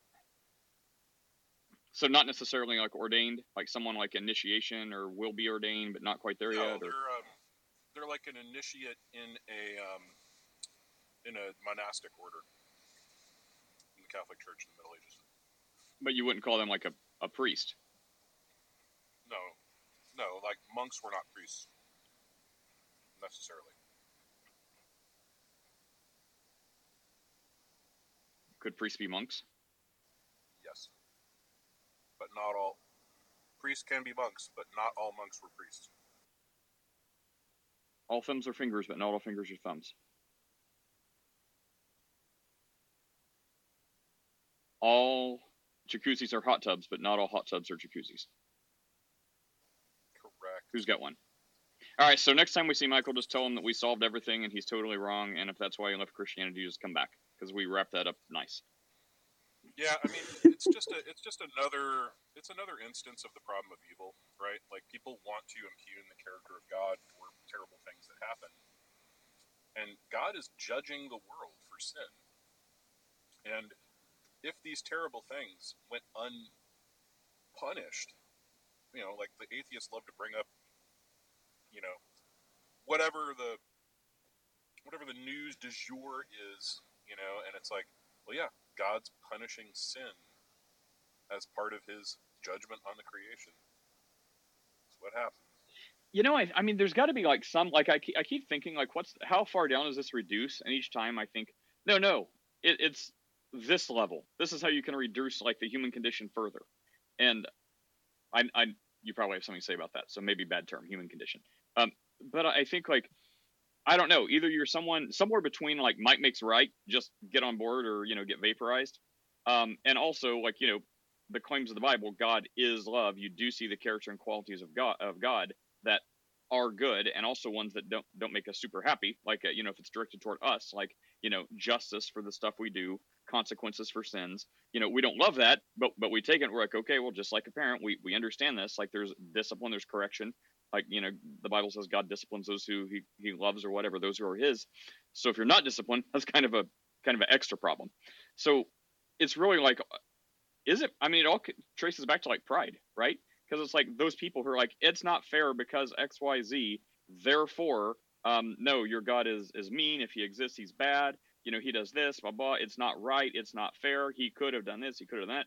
While psalms and i agree with him was just like hey we're just gonna like be grateful and humble ourselves and you know take what like like the parable or like the story of the woman who's like even dogs get to eat from the master's servant and then the prideful people like that's so bad. She's like calling herself worthless blah blah blah. It's like no like by com- comparison like you're a mortal of uh, you're a bag of dust uh, and then the comparison is the god of the universe that created you. So i mean you don't have to consider yourself necessarily a worthless worm on its face but where you're compared to the God of everything, then I mean, what else are you rightfully going to be be like? Like, oh, I'm a shiny golden God. Ah, like I can just see lightning striking down. But it's like, no, I mean, I really think the right answer is a dose of humility and be like, look, um, I, I do have a worth given to me by my Creator. On the other hand, I'm not going to be so prideful and arrogant as to question that God. Like I'm going to be happy with what I get. Turns out what I get is reconciled to my Creator in this fallen world and eternal life. So you know, that's a pretty good deal. I'm happy with that. Oh, welcome, Michael. Are you hearing us now? Yeah, yeah. I was always hearing you. I just had a fire that I had to put out. So. Literal? No, metaphorical. Say like a literal. No, no, metaphorical. Metaphor. Okay. Uh, yeah. So we solved uh, the question. Come back to Christianity. uh, I needed that laugh after my phone call. Um. Yeah. Oh, okay. So, um, can you give me a can you give me the Coles Yes. note on what you in uh, in three points. The milk stool with three legs that will compel you back to Christianity, at least because of this argument, is basically going from what you say. So not even not even putting in my stuff. Um, your premise is true. Your interpretation is true um, for this scenario. Uh, David commits sin. God says, "Baby's going to die. I'm killing that baby. That's the price for your sin." Then you say it's internally inconsistent because of Deuteronomy 24 that says, "Son shall not be put to death for his father," or you know, vice versa, son and his father. Um, that shouldn't happen. So that's a problem because God did what the law says. Um, and then the point that we concluded was, well, this is a law for Israelites. God- God didn't bind himself under this law that says, you know, a son shall not be like this is for people who are supposed to be set apart as Israelites. So if they would have done that, that would have been sinful. But God is the law giver. He didn't say, I'm going to give you this law and then also bind myself to 613 commandments. So then Psalms 50, uh, what was it? Psalms 1, Psalm something, 100 and something, uh, Samuel read was like, uh, which is a lot closer, I think, to Samuel in that passage. Not that it matters, it's not in chronological order, but just whatever. Uh, basically, it says God's going to do what He pleases. So you've got that. So I, I would say that would, and that was just like from sourcing this for what 20 minutes. So taking the worst case scenario of your reading, um, on its face, God kills David's baby for David's sin. Your counter is Deuteronomy says, Son shall not pay for the sins of the father, which is exactly what happened to David. Then the response to that is, um, if a human would have carried that out, that would have been sin, and that would be the correct time for Deuteronomy 24. But to hold God for a law he gave for mortal men, that's that's a different category. God's not bound to you know the 613 Levitical laws. Um, and then to boister that, um, you've got Psalms 150 something that says God's going to do what He pleases. So there you go, internally consistent. Check mark. Where should I uh, send your robes? You may just want to hold them for a little while longer. I'm Um, I yeah, got a yeah. candle for you. Uh, getting well, an so you know incense burner really- too. So you know what's really funny? This just reminded me of something. Chris, you said I got a candle. Uh, Nate, I'll re- I got your email. I'm gonna respond with one. So um, All right. uh, I'll respond with another one, and it's uh, and you feel free. You can actually, I give you license to use it out however you would choose because I know, I know you'll be generous. I know you'll be gentle with it, but um, uh, for from and I don't know why this just prompted me. It may have been Chris saying candle. Anyway, to make a long story longer, um, you know how they have those prayer candles, right, with Jesus' Oh, yeah. picture and stuff on them. Yeah, or, Right. or Dr. Fauci. They've got the Dr. Fauci. Yeah. So um, my wife did one with my picture on it, so I'm a prayer candle too. Um, so Bro, uh, do you sell those? Do you sell those like on your atheist.blogspot.michaelcanadianatheist.com? I don't on a sell. Temple Dorth step. I, I don't sell anything. All of my blasphemy is free of charge. Um, but uh, no, anyway, I'll, I'll Nate, I'll, I'll send it to you. But no, anyway, so it is interesting. So the uh, the counter from Deuteronomy is one thing, but one of the hard so and that's that is a piece of it. The harder part for me to reconcile is is the is the quote that I gave you from First John four and from First Corinthians thirteen. I understand, and and again, this is one of those points where we just you know where we reach the end and you and you've asked like you've asked a hundred million times before or stated a hundred million times before you know this is this is your answer. I accept your answer. It's not particularly satisfying for me but i accept that you've given an answer uh, regardless. Um but the the the the the the counter to that you know basically god you know doing what what he wants yeah. Like if if what you believe is true yeah fine right? Uh, and there there are there are more uh, there are even more uh, bible references that even i can come up with in that. Like the um you know it's like uh, when you know god was having the conversation i forget who's having the conversation with you know but the you know the potter and the clay and you know where were you when i formed the foundations of the world right? So yeah if it's all true yeah you can do whatever you want. And it might fall into the category of mm, might makes right although i understand some of the baggage that gets that that is associated with saying something like that. Um but for me it it leans more towards um like the um the reconciling verse that you offered you know to kind of explain it. To me um seems like more special pleading and I say that understanding that it's coming from my perspective as, as an atheist. From an internal from an internal perspective, it wouldn't be difficult for me to to reconcile. But from the outside, it's like, yeah, you're just saying. Um, who's that? Somebody who said this recently. I forget who it was. An internet, uh, another internet atheist. He said essentially, um, rules rules for me, but not for thee and I get that again from the Christian perspective. Like, yeah, God can say what He wants. He can say, "Do this," and like a parent, right? You know, do as I say, not as I do, kind of thing. I get it. Sorry to be so Yeah. long with it. Well, you know, actually, the might makes right is an easier pill for me to swallow. Um, it's one I kind of like to use, except it's not entirely accurate, um, based on my beliefs. So, I, I think if people could be reasonable, which I mean, people here probably can, um, it, it would be easier to say might makes right and then work back from there instead of trying to like work up and have someone push me into that. It's like, well, let's just start with might makes right. Ultimately, I think you know there are some people who, in their pride, which we were talking about right before you came back in, you know, the, you'll hear them talk, and it's just laughable but sad. They'll be like, "Well, because if God is real, then I'm going to tell him this, and I'm going to tell him this, and if your judgment day is right, then I'm going to give God a piece of my mind." I'm like, "Okay, slow down, killer." I'm like, if what we say is like a tenth true, and you're face to face with a sovereign God, I mean, I would be more worried about you know conspirates like poop on themselves because that's what you'd be trying not to do.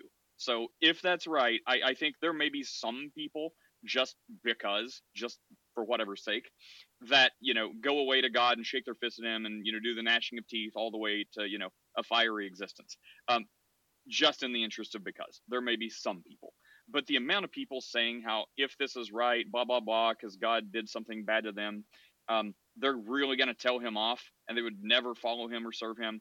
I think that number is going to be either zero or very close to it.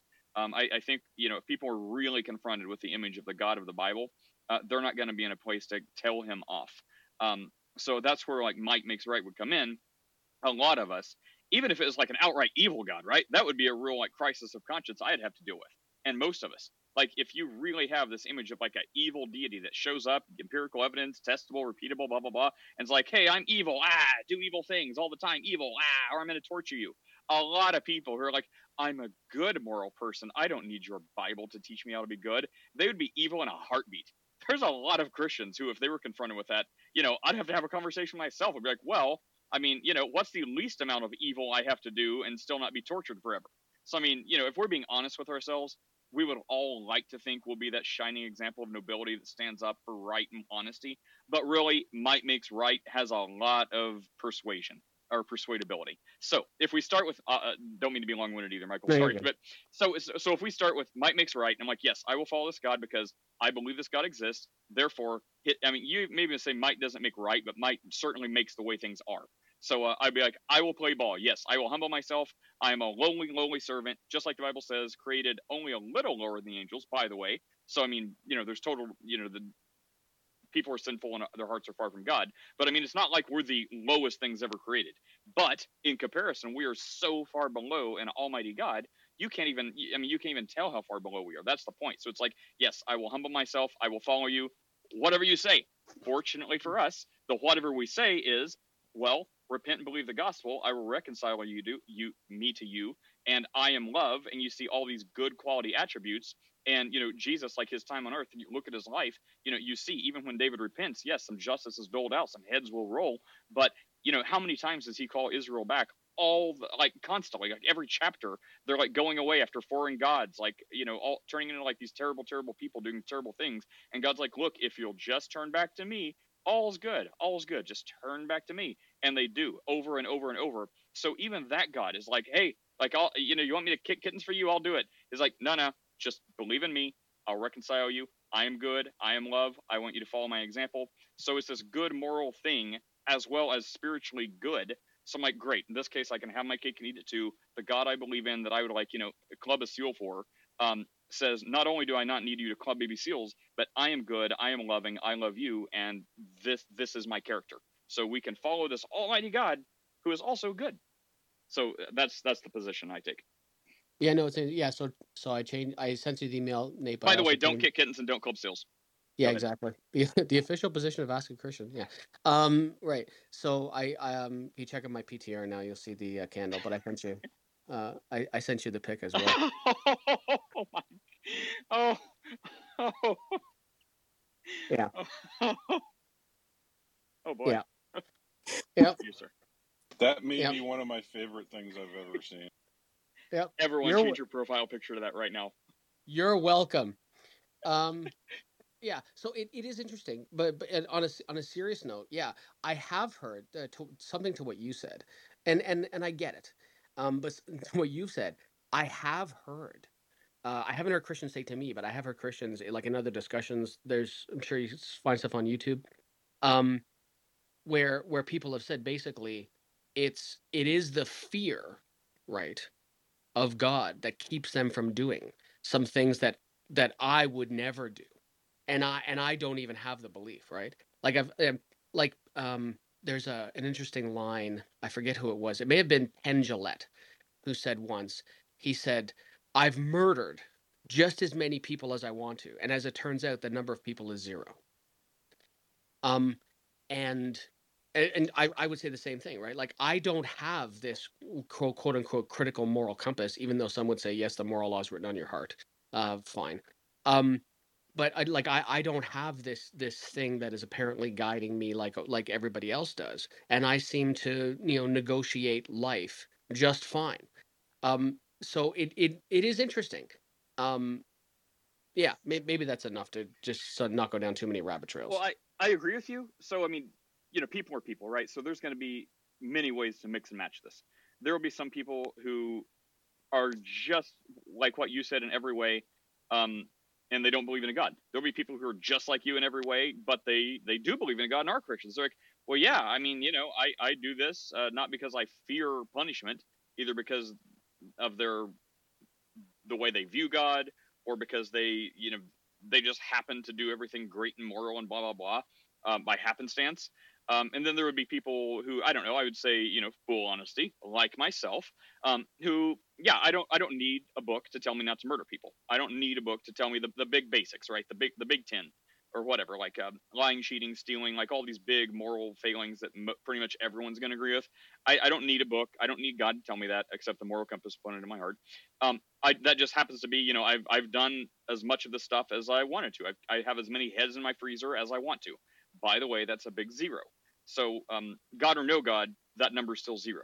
Um, however, when it gets to more like you know uh, subtle type sins, the Bible would call it stuff that you don't even consider sin, right? Like um, uh, like for uh, example, gosh, uh, what can I what can I use an example that doesn't make me sound terrible? Um, let's see. I, I, don't know. Like, okay, this this is not me. I, I I don't I wouldn't cheat on my wife anyway. I'm happily married man. But it's it's the one that comes to my mind because I'm think I'm trying to think what would non-Christian or non-religious people think is not necessarily bad. So I mean, not not even adultery because most of them, like you would say, cheating on your spouse is how bad because you took how vows. about just regular fornication like people do every day? Or, yes, I think that's where it's going going to. Right. So like that, regular fornication. I was trying to think I'm married, so how do I reward this? Anyway, so if I'm not married, um, never been married. There we go. Love you, honey. Don't kill me. So you would probably think, well, you know, hooking up with lots of people, you're also single because you took vows and you wouldn't want to cheat on your wife. So we're both single dudes, and you think, well, I can hook up with whoever I want, and you know, I have I have normal concerns like you know diseases, attachments, children I don't want, things like that. But as far as just the act of like, you know, hooking up with people, you think, no, that's that's fine. It's not a moral issue for me. As long as it's consensual and blah blah blah, everyone's happy, good. And I, I would think if I was didn't have these religious type beliefs or leanings, I would think, well, sure, sounds fine as long as everyone's happy, everyone's consensual, blah blah blah. Um, fine. However, because I do have these religious leanings that tell me that you know anything outside of God's view of a, husband and wife and, you know God and their marriage, um, this is not God's idea of marriage. Therefore, it is sin. So that w- that has kept me, you know, even in my single times, from doing things that I otherwise would have done because because fear. I guess you can say fear, like you know, someone talked about fear of the fear of the Lord is the beginning of wisdom. So there would be an element of, element of I guess fear, but a more proper way to say it is like you know you you don't want to do that. It's like you know the bible is true i believe when it says you know you're given this new nature this new heart. So you may have like these fleshly temptations like oh i'd really like to do that but at the same time it's like well no i really believe that you know jesus died for these sins and i'm reconciled to my creator. Therefore i want to live a life after jesus and do what pleases my creator. So yes while my earthly you know dust bag skin suit is pulling me towards these kind of like fleeting fleshly desires um, just as much my my spiritual leanings like I don't want to do this because I want to please God. So it's not like a fear because you know someone told me or you know someone made a point once and I'll shut up that you know technically you can you want to go kill people you can do that. Like you know Jesus paid for your sins, you can do whatever you want. However, if you truly believe Jesus, you're not going to do that because of what I just talked about. So it's like we have freedom in Christ. We can do technically whatever we want. But with that freedom, we're told not to use it to get back into bondage again, not to get bogged down with sin again. So we use our freedom to not sin. Um, so I would say that it's more more than a fear of punishment because I believe there's no punishment. Like for those in Christ, you know, there's only salvation. Jesus already paid for these sins. So it's more of like you you want to do what's right and pleasing to the one who saved you and gave you eternal life versus punishment because what punishment is there? There may be earthly consequences, but as far as you know, hellfire or something like that, you're good with God. So I could do these things the Bible says don't do, but because I have this relationship with Jesus, I'm not going to do these things the Bible says not to do. That was a really long way to say what Chris said. Yeah, no, no, and it's I mean, and you could go with even like it's like um the name escapes um Uncle Ben, right? Peter Parker's uncle, right? With great power comes great Ah, responsibility. yeah. Um, yeah, like yeah, so you can you you could you could minimize something like that, but you could go with even lower hanging fruit than fornication or adultery, right? Lying, right? Lying's a sin. Ex- exactly, right. And yet, Oh, um, so it- you would be fine. Okay, you may be fine with telling like little lies that don't hurt people. Well, is no, that where you're going? Well, no, like no, it's, I would say that I I it is it is my uh it's my position that there are times when lying is the most moral thing you can possibly do. Okay. Right? Like like for example, like everybody's familiar with the, you know, the Nazis at knocking at the door dilemma, right? Um, so like, you know, give but for anybody who's not heard it, basically, you know, so you're, you know, you're in uh, you know, World War II, uh, whatever, Poland, let's say and Nazis knock at the door, right? And you've got, uh, you know, you, you are hiding uh, Jewish people in your house somewhere, right? And and so basically, you know, and the the Nazi says, you know, you know, any Jews here? The only moral thing to do is say no, of course not. Anything else is evil, like absolutely evil. And and it's interesting because I have heard somebody, um, in fact, uh, what's his name now? His name escapes me. Um, Andrew Rappaport uh, from the uh, Striving for Eternity uh, YouTube channel. I was on I was on his uh, YouTube channel, and uh, Matt Slick was on there at the time. I think Matt Matt was on there, maybe somebody else. Anyway, it was at least uh, Andrew, and he said what he would do is he would like, and and this this was the most like I've really I, I've really appreciated the quote unquote answers that anyone within this space has ever given me. But this is the lamest excuse slash answer I've ever heard anyone give me. Is he would say he he he admits that he would say no, but what he would do is he'd say no, not right here. And I, and like and I said when I poked him on it, like, what do you mean? He's like, well, no, there's no there's no Jew standing here beside me, so I wouldn't technically be lying. And I had to stop my eyeballs from rolling clean out of my head when he offered such a lame excuse. Um, and but but he said that he you know he's like no no no I wouldn't lie I wouldn't in that situation he actually said and so you could probably find it on his YouTube channel he said I I wouldn't lie and that to me is just that's that's evil because your action like so if you lie you know you are saving lives.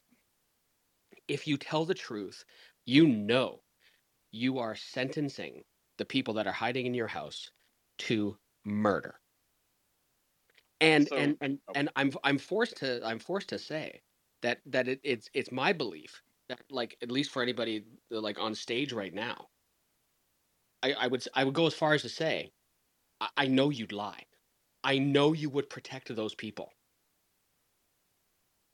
and yet you'd be sitting. Yeah, so let me see if I can get all these points real quick, and then our, our, view is unmuted. Maybe he wants to say something. I'll check in a second. But okay, so just since you, um, I'm not going to go full yay, I promise. Um, but just since you gave an absolute, let me just give a quick counter, perhaps, to that absolute. Uh, believing in the spiritual world and this God I claim claim to believe in, this is where I'm coming from. So under your premise, you don't believe in a God. Anything other than that is evil. Sounds pretty correct. Maybe if we pondered it for a long time, there would be a natural way in which it wouldn't be. But I'm inclined to just concede yes under your premise. Really darn evil. Um, however, um, if, for example, uh, we believe in this God in the spiritual world, I think we've talked about this before. And I mean, there's no way to disprove it. It's kind of like a well, I guess if, um, which is all I need because you know, absolute. So if someone was like just so sure that um, they are supposed to stand up and be like, I've got Jews hiding right there in that bookcase, and um, you know, like they just know this is God's will for their life. This is just supposed to happen, and it's like Abraham and Isaac. Like they, they're doing this, uh, having faith that they're not condemning the Jews and probably themselves to death, but God's going to do something miraculous here because otherwise that's exactly what's going to happen. And then, lo and behold, you would get a modern day miracle where the people are like, "Why were you so bold? You knew you were going to die and kill them too." And they're like, "Because God uh, put this in my heart." And they're like, "Which God?" And they're like, "Jesus." And then everyone becomes Christians, and then you know, the Nazis end up converting. So, I, no matter how outlandish you think that is, just to counter the absolutely no circumstance, I would say that. That being said, I'm not aware of any of, of that with the Nazis and Jews and stuff, but I have heard testimonies, which, you know, maybe some's true, maybe some's false. I, I believe in the interest, I, I, I do believe that some of it would be true, believing in this stuff. How you hear people like in, in like um, African, like war torn nations, and, you know, people confront like missionaries, uh, you know, and they'd be like, uh, you know, renounce Christ or I'm going to kill you. And they're like, no. And then they just start praying really loud and like, you know, um, praying, praying like really loud out in the open and everything. And these people become missionaries themselves. Like these warlords end up converting because, you know, some reason, I'm going to say God, you can say whatever, but, um, you know, then they go tell, tell their testimonies. They're like, I had a knife through his throat. Like he just would not praying in the name of Jesus. And like, I, I don't know what happened. Like something just like, you know, maybe drop this and fall on my face before God. So now I'm a preacher. So I mean, there are some testimonies, even naturally, right? Like there's there's I think a lot of testimonies if you Google it real quick of from the warlord's perspective, right? So that would like dissuade like missionaries saying, "Oh, I need a fundraiser because I went and this happened." It's more of the other side, like, "Yeah, man, I I can't go into like multiple countries because I would be arrested on the spot. I'm a bad dude, but I found Jesus and you know I was ready to kill this guy, and uh, you know Jesus saved me." So, anyways, something no matter how rare or non-existent you think it is, that would just be something I'd bring up to to kind of push back a little bit. But as far as what you said, yeah, pretty much ninety percent, um, ninety nine point nine nine percent, everyone's everyone involved is going to die. It's going to be really really bad. Um, the last thing I'd say is I think I've also addressed this before, is if uh, you know push comes to shove, I would like to think I I'd uh, you know do do the right uh, by your by you know stand up and be like I'm not going to lie, blah blah blah but push come to shove, unless there was something unaware, I would probably be like, well, might makes the way things are. You have the might. So I, I may lie, knowing that that's a sin, a willful sin, and then, you know, uh, relying on God's grace to forgive me. That being said, I don't know that would happen, but just thinking like, you know, confronted with this and trying to put myself in the scenario, I think a lot of us would probably fib and, you know, ask God to forgive us and hope we didn't fail in some huge way. Um, that being said, we wouldn't really know. So maybe maybe you would be the person in that very moment to be like, well, I used to be a Christian, and now I still am. Oh my gosh! And like you know, you're like, oh, God is real, and no, everyone's here hiding, and you know, you convert everyone. No, I and it's fine. Like I, I, I really appreciate the the answer. Even you know, like you know, long and drawn out. Yeah, w- sure, whatever. But but I think sometimes you you can't just you can't just give a Cole's Notes. An- sorry, Cole's Notes is the Canadian version of Cliff Notes. If you're not aware, um, Cole's is a bookstore, and they would do Cole's Notes. I'm sure they I copy. no idea. Thank you for clearing that up. Yeah. Um, yeah, so it, they're the they're, they're the Canadian example um, uh, equivalent of Cliff Notes. So yeah, you you can't give you know a super quick explanation all the time. Chris, I did get your link. I will look at it afterwards. I didn't look at it yet. Um, but but yeah, and and I appreciate that. It's and it it's yeah. There's there's nothing more. We can just keep on beating a dead horse. But I, I appreciate the answer. Oh, Andricus, what's up, man? Yo. Congratulations, you're the second person to get Chris's Oregon Trail reference. Yeah, of course. I'm an old guy. Um, Michael, who's the who's the gun pointed at? Is my Uh, unbelievers, I don't know. Chris, uh, Ow. What gun? What gun are we talking about? Who's got a gun? uh, Jesus, uh, my PCR. No, I saw it on a meme earlier today. There was a bottom half of the meme. I, oh, I forget what it was. Maybe I can find the original. But so it was. There was a bottom half. It's definitely stirring painted contro- it, Chris. I'm stirring up controversy again. It is. Anyways, Andricus, to answer your question, uh, there was a meme, and there was a bottom half of the meme. I forget what it was, but it was like such. I think it was like such bad theology that the joke was, um, you know, they were speaking for God like in such a bad theological way that he was coming out of the clouds to, you know, nice. rectify the situation. No, the top half was like some crazy article from a from a news source saying that the Christian God Yahweh was actually sourced from a pagan god of chaos Oh. and storms. And then Yes. this was the bottom half of the, the response to the headline. Okay, yes, thank you, Steph. Step into it. You're welcome. Yeah, Andricus, yeah. have a question on your mind? Uh, no, I did. I, did, I just thought the uh your profile pic was hilarious and just wanted to. ask. Well, thank you. Pretty good. Take it, steal it. You can take my uh, Oregon Trail one too. How did we spend Um, so much time staring at green and black screens without going blind, Chris? I- Because it was absolutely exhilarating. Kids will never know the anxiety of fording the river. You know, these kids. No kidding. I think it's like we lived in Oregon Trail. It's like we were the pioneers that actually got dysentery and died. yeah. Wow. You know, I think Well, that when, went when I dark. played Oregon Trail, I think we had an updated version, and it was it was like color, like it was still like eight bit graphics. Yeah, it yeah, was that's it was not pretty. just Yeah, black. it just came out. out uh, Apple came out. I know they have it on their on their arcade. They okay, I totally updated Oregon Trail. It's pretty cool. I had so much uh, deer meat that it kept turning rancid because I could I, I just all I want to do is shoot the deer, and it's like you my teacher we were playing at school. It was an educational game. Uh, my teacher's like, no, no, you have to, you know, only get as much as your people can carry because otherwise it'll go bad. And all I want to do is just keep shooting the deers.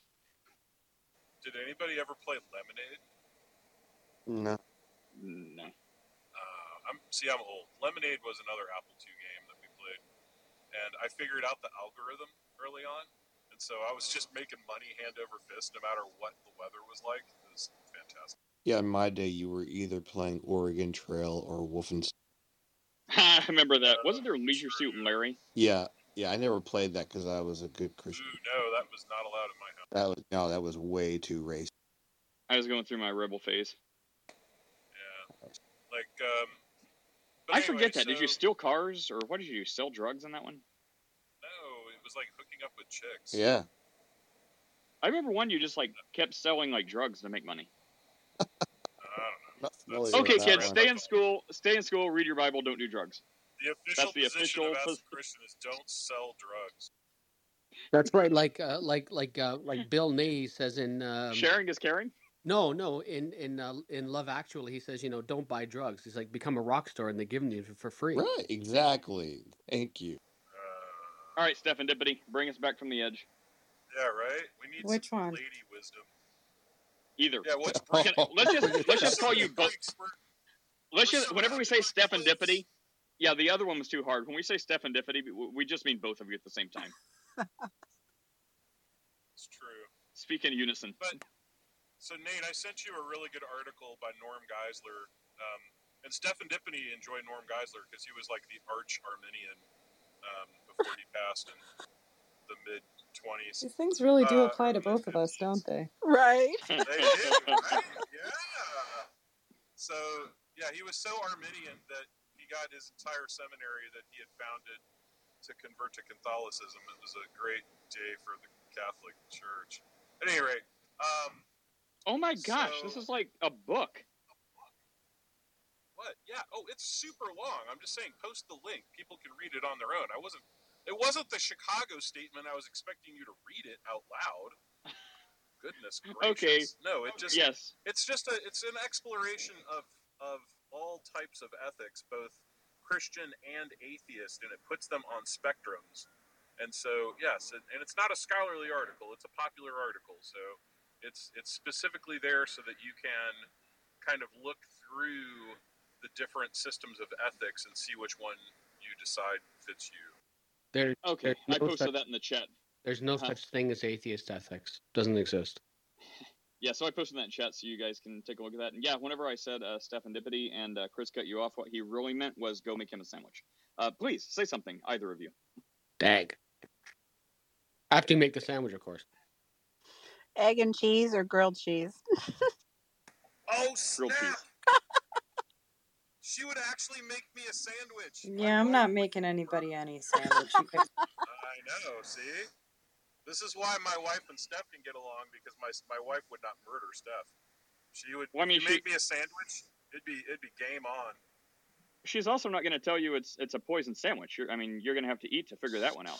Don't be giving out the secrets now. Uh, The official possession of Ask a Christian is don't poison people. Oh my goodness, I'm going to get myself in trouble.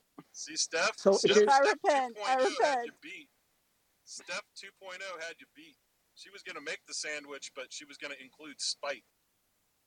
I'm taking notes. Someone just raised their hand. Who raised their hand? Sometimes you just have to placate them stuff. So Oh, Chris, Sandwich, thank you. so Chris, I looked at that. Uh, I looked at that article just super briefly. I just read the first paragraph of it. Um, eh, yeah, I, I, I don't believe in moral absolutes. Right. So so I know, but like this this article contains more than just moral absolutes. It it goes through all of the different ethics, and then it explores absolutes because because like look, if you don't believe in any moral absolutes, then there's not much of a discussion to have in terms of how the morality plays out. Plays out however the heck you want. Whereas with moral absolutes, there can be you know, there's graduated absolutism. There's like all kinds of different variations of absolutism, and that's what this article kind of goes through. I've never heard of either of those terms. I'm going to. I am going to. th- So okay, here's a proposition, Chris. I am going to dissect this article. I would like you to come on our podcast and have a discussion about it. I mean, I'm no Norman Geisler. I mean, he's dead. I guess I could give it a good shot. I mean, he has an You entire can book communicate. about this. You can communicate with the dead and ask him. Right? Just Yeah, a there you go. universal possession of ask a Christian. Do not Maybe engage in Michael, sorcery what I would witchcraft. probably have to do is probably have to pick up his book that he wrote about ethics and read that to actually be prepared for something like that. So, I mean, you know, Well, I don't want to chop, go on and sound stupid from just Come one on. article. There's no there's no timeline, but no, it, it is interesting. So okay, so here here's a question. Here uh, here's a question from the uh, from the heathen side. Um, what is the atheist position on ethics and morality? You have none. It's all fun and games, and there are no consequences. Haha. Damn it, you got it the first time. Um, no, Yeah, yeah. I mean, well, I mean, yeah, sure. But like, you know, atheists are going to have different modes of ethics. Some atheists are going to ascribe, you know, subscribe to an absolutist moral, you know, framework. Some are not. Some are going to be anything goes. Some are going to be, you know, like it's not that there's atheists are going to be a monolith.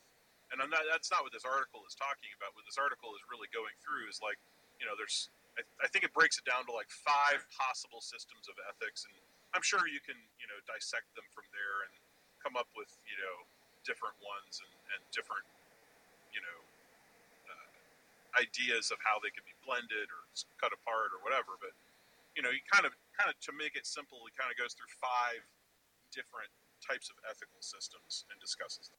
so you had it right in your first sentence. Um, it, so, and, and this is something that I've I've talked about uh, at length with lots of different people. Um, I, I can't tell you how many times I've heard. Well, you know, from an from your atheist perspective, insert moral question here. Athe- my atheism in no way, in zero, absolutely no way speaks to morality. Atheism is a it's it's not a fork it's a stick it's a it's a it's one chopstick it's single prong do you believe there's a god that's it. Full stop. There everything else is something else. M- many philosophers that you'll find are are actually moral realists. They actually believe that there are some some moral absolutes. Um but but that doesn't speak anything to their to their beliefs so and and I, I get this all the time say well yeah you know it, it inform no it doesn't. It, it doesn't inform it doesn't inform anything else. And it's it's uh, it's good. It's it's I was I was pleased Chris to hear what it was that you said because there there there is a spectrum right? There will be people who take you know a stance uh, this way b stance another way c stance another way.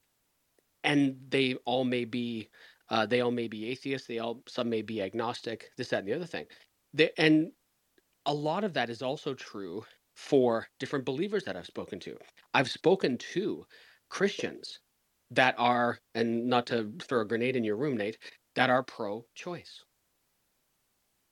And so th- there's there's lots of different there's there's a spectrum right? It's a it's a continuum.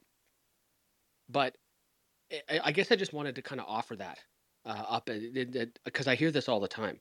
Atheism speaks in no way to moral, in no way, shape, or form does it speak to me? It doesn't even influence my moral decisions. Well, and and I and I get that, Michael. I think that what people are doing in some cases is skipping ahead, you know, because they've either heard badly or don't truly understand presuppositional apologetics. And so when they're talking about intelligibility and moral systems, you know, how do you have intelligibility and moral systems without a God? What you're saying is, and, and it's true, is that's a completely different discussion from can you have a moral system as an atheist that does not include, um, you know, uh, or that does include absolutes, etc. You know, like being a moral realist, moral anti-realist. You know, the, the entire spectrum is covered under atheism. I think that what people do is that they badly skip ahead in terms of Van Tillian um, apologetics and are like, well, you don't have any intelligibility for that, which is again is a different discussion. It is a different discussion, and and I've read I've read a few bits of uh, I've I've started to read more, but I've I've read again I'll say it again the Coles notes of some, and I I got one of his books and I'm I'm starting to read it to try to understand the insanity that is presuppositional apologetics. Um, but um, from from what I've read, because I've read a little bit of Greg Bahnsen as well, and it seems to me, and I'd be curious in, uh, to to hear the perspective of some of the some of the some of you here, but it seems to me that Bahnsen. How can I be charitable about this? I'm not sure I can. Bahnsen, I don't think looks took it in the same slant as as as Van as Van Til did. Um, and I'm cu- I'm going to be curious to see if the more I read on both of them, how because I think they're going to diverge a bit, and I'm curious to see how much they diverge. That would be that would be correct. Yeah, they do diverge. You know, uh, Bahnsen was Van Til's student, so keep that in mind. as well.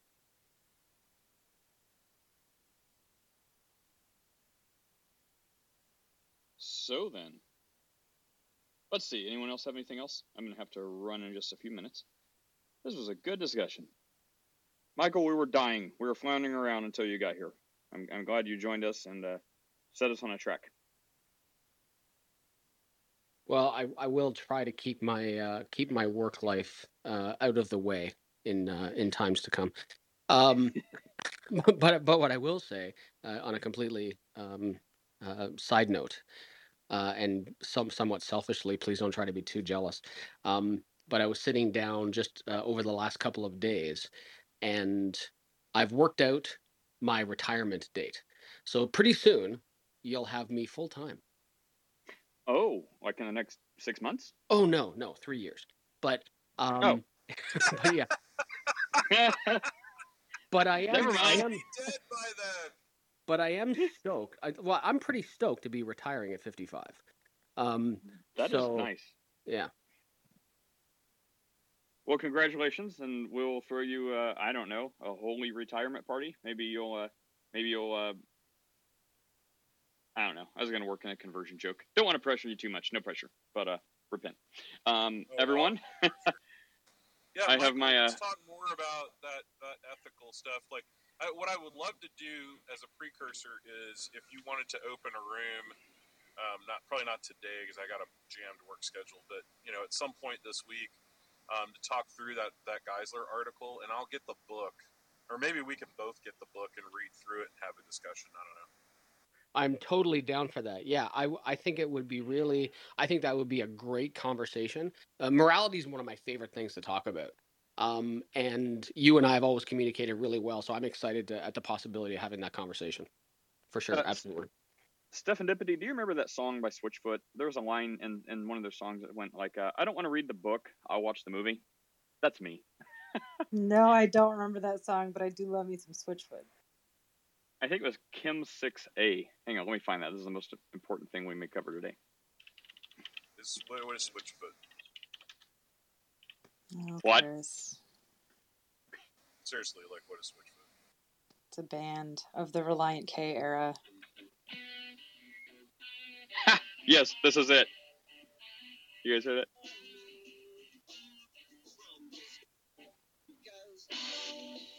that? Oh Hey, yes, Steph, that's did great. You ever, did you ever listen to back. that Christian death metal that I sent you? No, not yet. Thank you for reminding me. I get links in my back channel and then I save them and then I forget them. I came I across some Christian death metal shot. too. I'm sorry. This one was like from the You want me 80s. send it to you? Yeah, I wonder if it's the same. It's the same one I was listening to. I, I'm sorry. Back, back, back the train up. Christian death metal. Oh, there's a lot Yes, of it, man. Christianity about Apparently, death, so it's a natural. apparently, apparently, depending how far down this rabbit hole you go, you will uncover white metal, which I think there's a like Aryan white supremacy version of white metal, but the one we're talking about is like you know to contrast like black metal, like you know like satanic kind of spiel black Okay, metal yeah. with white metal. So if you find something with a bunch of like Nazi signs, that's not what we're talking about. Um, it's it's like in the in the purity of Christ type uh, metal. So um, Okay. As how a like Christian Cradle of Filth. endorse Nazism or any of the affiliated affiliated it, ide- Yes, Well, uh, you- don't be a and Nazi. you know Nazis are bad. Yeah, you know what's really funny, and I say this only partially joking, is there have been more than a few people, and and I'll say this like to, to Nate and I, fellow brothers in baldness. Um, there like there are times we have to be when you have to be careful about that stuff because you say white anything, and then they look at a white uh, white dude with a shaved head, and they're like, oh man, you're well, you're clearly a Nazi, right? Um, so yeah, you you do have to kind of be careful about that. More careful than you need to be because I don't care what color your skin is. If you're a good person, you're a good person. Um, but yeah, it, you do have to be careful sometimes. True that. Chris, shave your head and you'll see. You'll share our plight. Don't give me those eyeballs, Yeah. Steph.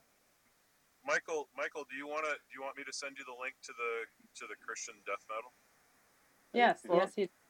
Now I have to, right? Of course. It's a it's a um it's a five hour um, Oh. rock opera. Oh that yeah, that's the why I didn't the listen. entire book of Revelation. Ha ha ha! Seriously? Yeah, send me that. I did not hear that. Can you at the same Okay. Can you at the same time link me a divorce attorney? Because I'll probably need that too. so let's see. Um, best. Uh, I looked for Christian death metal. This isn't really death metal. It's more like Christian metal, like Mortification, Living Sacrifice. I saw them in concert. That was great. Um. All right, so Oh so yeah, these are just Christian. Yeah. Nate, just look up Saviour Machine Legend. That's all you want. right. It's five and a half hours. There's an overture where it goes through all of the different characters in the Book of Revelation. They each have their own piece of music. Um, Eric Clayton was a was a classically trained musician, and my son hates every note of their music and says that look- it's absolutely horrible. Am I looking for like a, a video or like just music? Because the only one I found was an hour and eighteen minutes. Yeah, it, that's the Yeah, part no. one. That's part one. Oh. There's, there's five parts. It's it's All right. five or six hours long. Uh, okay, I'm gonna. So far, I'm like a minute. Wait, in hold on, I nothing's got it. Sound. Yeah, that's it. That, Oh yeah. oh, Chris, Nate, what's the name of find the jam? Oh, this is great. Chris? What's the name of the Norm Geisler book? Um, I'm driving. Oh. I gotta look it up. Um, look up I- Norm Geisler ethics. Wait, He the article I- another you book called. the article you sent me is that what you're talking about? Well, that's an article, but Norm Geisler also wrote a book about ethics that Oh. goes into all of this much deeper. I mean, that article I sent you is only like 1,500 words. Uh, uh, lies. It's ten thousand, and you know it. Is it 10,000 words? Really? It's certainly not fifteen hundred. You're like, oh yeah, the Council of uh, whatever it was, Chicago Statement of Faith. It's like, you know, it's like five hundred words. Like fifteen minutes later, my eyes are like bleeding. People are like, Nate, please stop. We get it. Just please stop reading. Is is it titled is it titled Christian Ethics Options and Issues? Uh, is it by Norm Geisler? Yes, 1991. Yes, that's it. Okay, Yep, yep, yep. all right, found and bought. Oh, sweet. Well, you're You're ahead don't of uh, me because I got. I'm still driving to Lake Nona, so I gotta stop. Hey, if you're in a book buying mood, why don't you check out the Ask a Christian book now available on Amazon? Shameless plug. Oh, hey, well, Wait I, a d- minute. I, d- I do use uh, I, I use uh, like, was that? What? Nate, you missed wrote a book? Where, okay, first Yeah. of all, where are our royalties? I am waiting on the contract. I've heard nothing. Second of all, what what could you have possibly filled a book with from this room? Actually, there's a lot of good. All right, we need the link. It's in every podcast I ever do. How do you? Uh, you guys hate me. No, I don't do No, podcasts. we just don't listen to your podcast because we're making the podcast content for you for free. Hey, to be fair, I I think this was pre Steph. Uh, well, Chris is waiting on his contract then.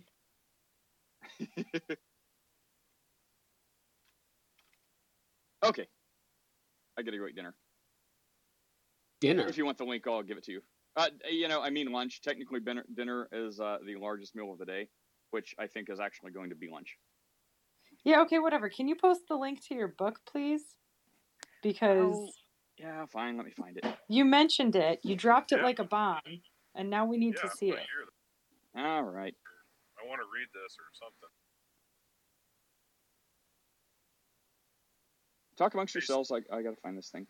Hey Steph, I'm I'm I'm almost to the most hoity-toity part of um, Orlando. It's called Lake Nona, and the median, like the median house here, is like 1.6 mil.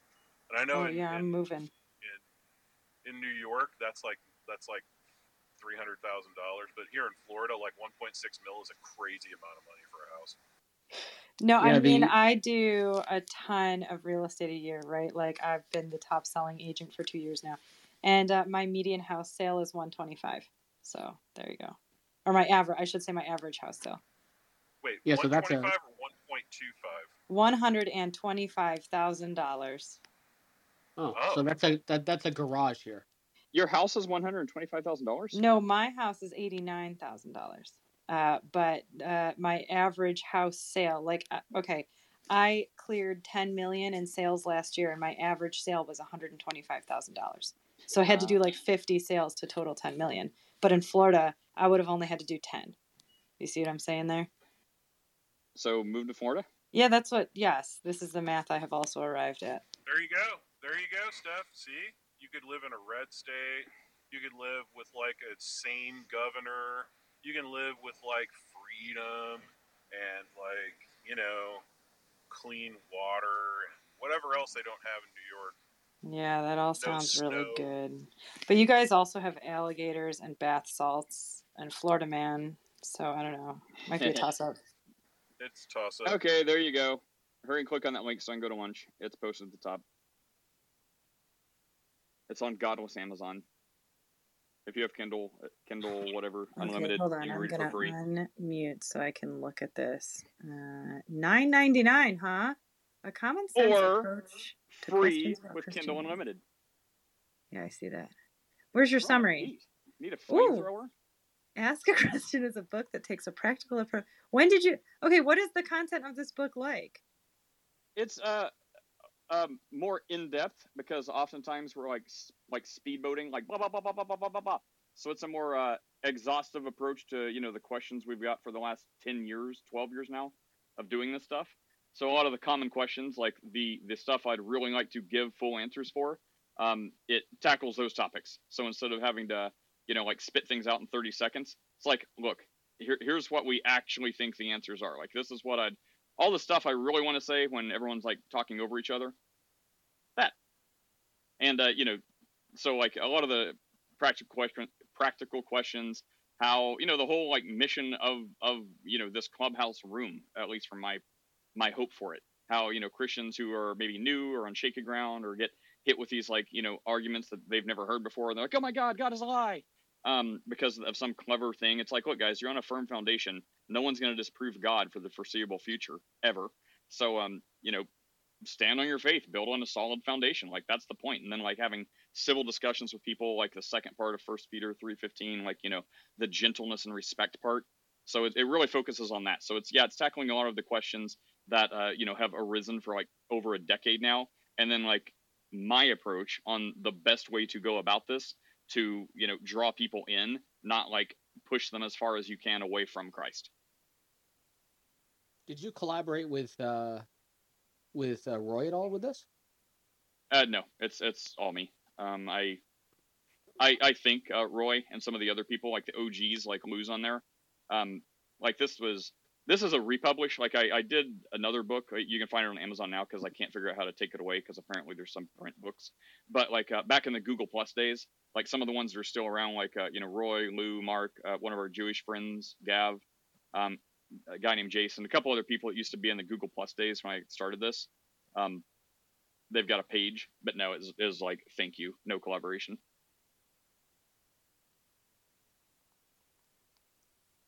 I wrote you a review. There you go. That means you must have spent more than fifty dollars in the last month on Amazon, right?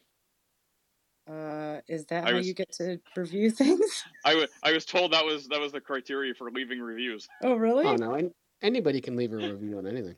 Oh, because I might have Can just you? outed myself. Oh yeah. Because I'm really addicted to Amazon. Well, have you spent more than fifty dollars in the last uh, month on Amazon, Michael? Absolutely, yeah. Uh, probably more in the last forty-eight hours. Yeah, Well, some, exactly. oh gosh. Well, someone who hasn't try to leave a review and see if it works. Only if it's good though. I left you a one star review. Nate is obnoxious. Of course you did. Avoid God will this judge book. you. Now I left you a five star review. I haven't read the book, but I'm sure it's great. Did you write? Did you write that? I haven't read this. I'm sure it's not a complete piece of trash. No, and you know what else? I'm not. I don't. I try not to lie because it's a sin. So I reviewed you, not the book. Like nowhere did I say I read the book. So there you go. Oh, Michael, this is going to be bad for you, Steph. Uh, God may Uh-oh. punish you. Oh, Michael, great. um, going back to the Nazi thing, when, Oh, when yeah. the guy gave the lame excuse, you said the lame excuse, and I agree.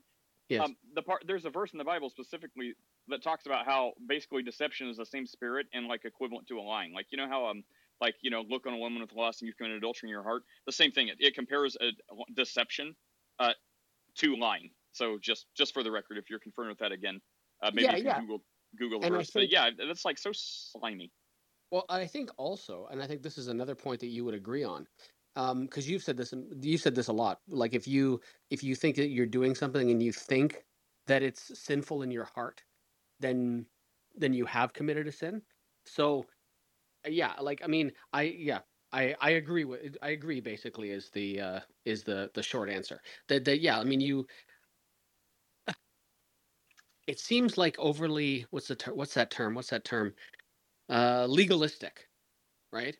I didn't actually lie, right? There's no Jew standing right next to me. Um, yeah, it's just I, I can't imagine on what planet someone who claims to be a Christian would think that that's not being deceptive in some way. All right. Thank you, Chat GPT. Uh, yes, deception. Let's see. Uh, in Proverbs twelve twenty two, the Lord. Um, oh, I haven't read this. Let's see. Okay. You realize we're going to replace you with ChatGPT. I'm gonna. I'm, I'm just gonna be like, hey, Chat GPT, I need you to form create a persona that, um, on a dime, I can say, um, you're an idiot, or you need to learn how to read a book. then you're, anyways, Proverbs twelve twenty two. The Lord just has lying lips, but He delights in. Uh, we're we're reading sacred scripture, uh, Chris. Uh, but He delights in people who are trustworthy. This verse makes it clear that, eh, no, there's a verse that says it. I don't need an interpretation. I'm sure there's a verse that says it um, indicating the deception. I don't want indicating. I'm, I'm sure. Chris, are you familiar with this? Here's your chance uh, for Chat GPT to not replace you. Also, are you familiar with a verse that specifically talks about deception, not lying that you interpret to be deception, but like straight up deceiving? I mean, besides the fact that the Satan's one of Satan's titles is deceiver. Yeah, yeah. I mean, I thought you like called it out, right? Like, so there's like like, do not deceive or blah blah blah, or deception is like lying, or maybe not that on his nose, but I mean, the one I'm thinking of right off the top of my head is "Do not be deceived. God is not mocked." You'll yeah, not that what one. So there's probably something in the Proverbs, depending on the translation that you use. So Steph and Michael, I just sent you the Legend Part One that's part one of six. But you do have to listen to them in order, or they don't make sense. Are they going to make sense anyway? Are we going to be able to understand them? Do they have subtitles? I mean, no.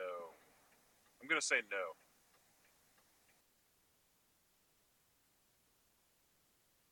Yeah, chatbot's failing, or it's not in the Bible.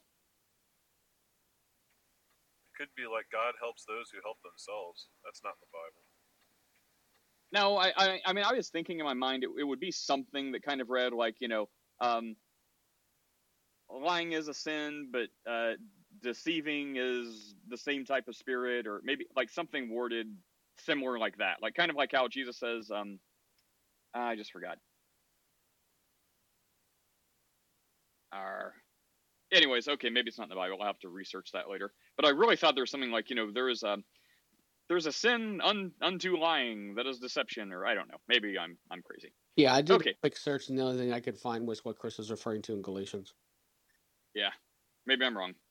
Deceive it Well, up. I mean, Just kidding. The official position of African deceiving- Christians do not deceive. Deceiving and lying are the exact same thing. They're synonyms for each other. So I'm not. Well, I would think like deceit, like uh, okay, yeah. So the intent would be behind it, but then you're interpreting again. I I was looking for a thing because I mean, uh, lying, like you're not. Hmm, yeah, I mean, um, maybe you're right, Father Chris. Just saying. My Oregon Trail says it all. Okay, now I'm thinking of a catchy saying. Um, what was it? Someone, someone get this right, and we can all go home. Uh, when at first we try to deceive, what a tangled web we weave.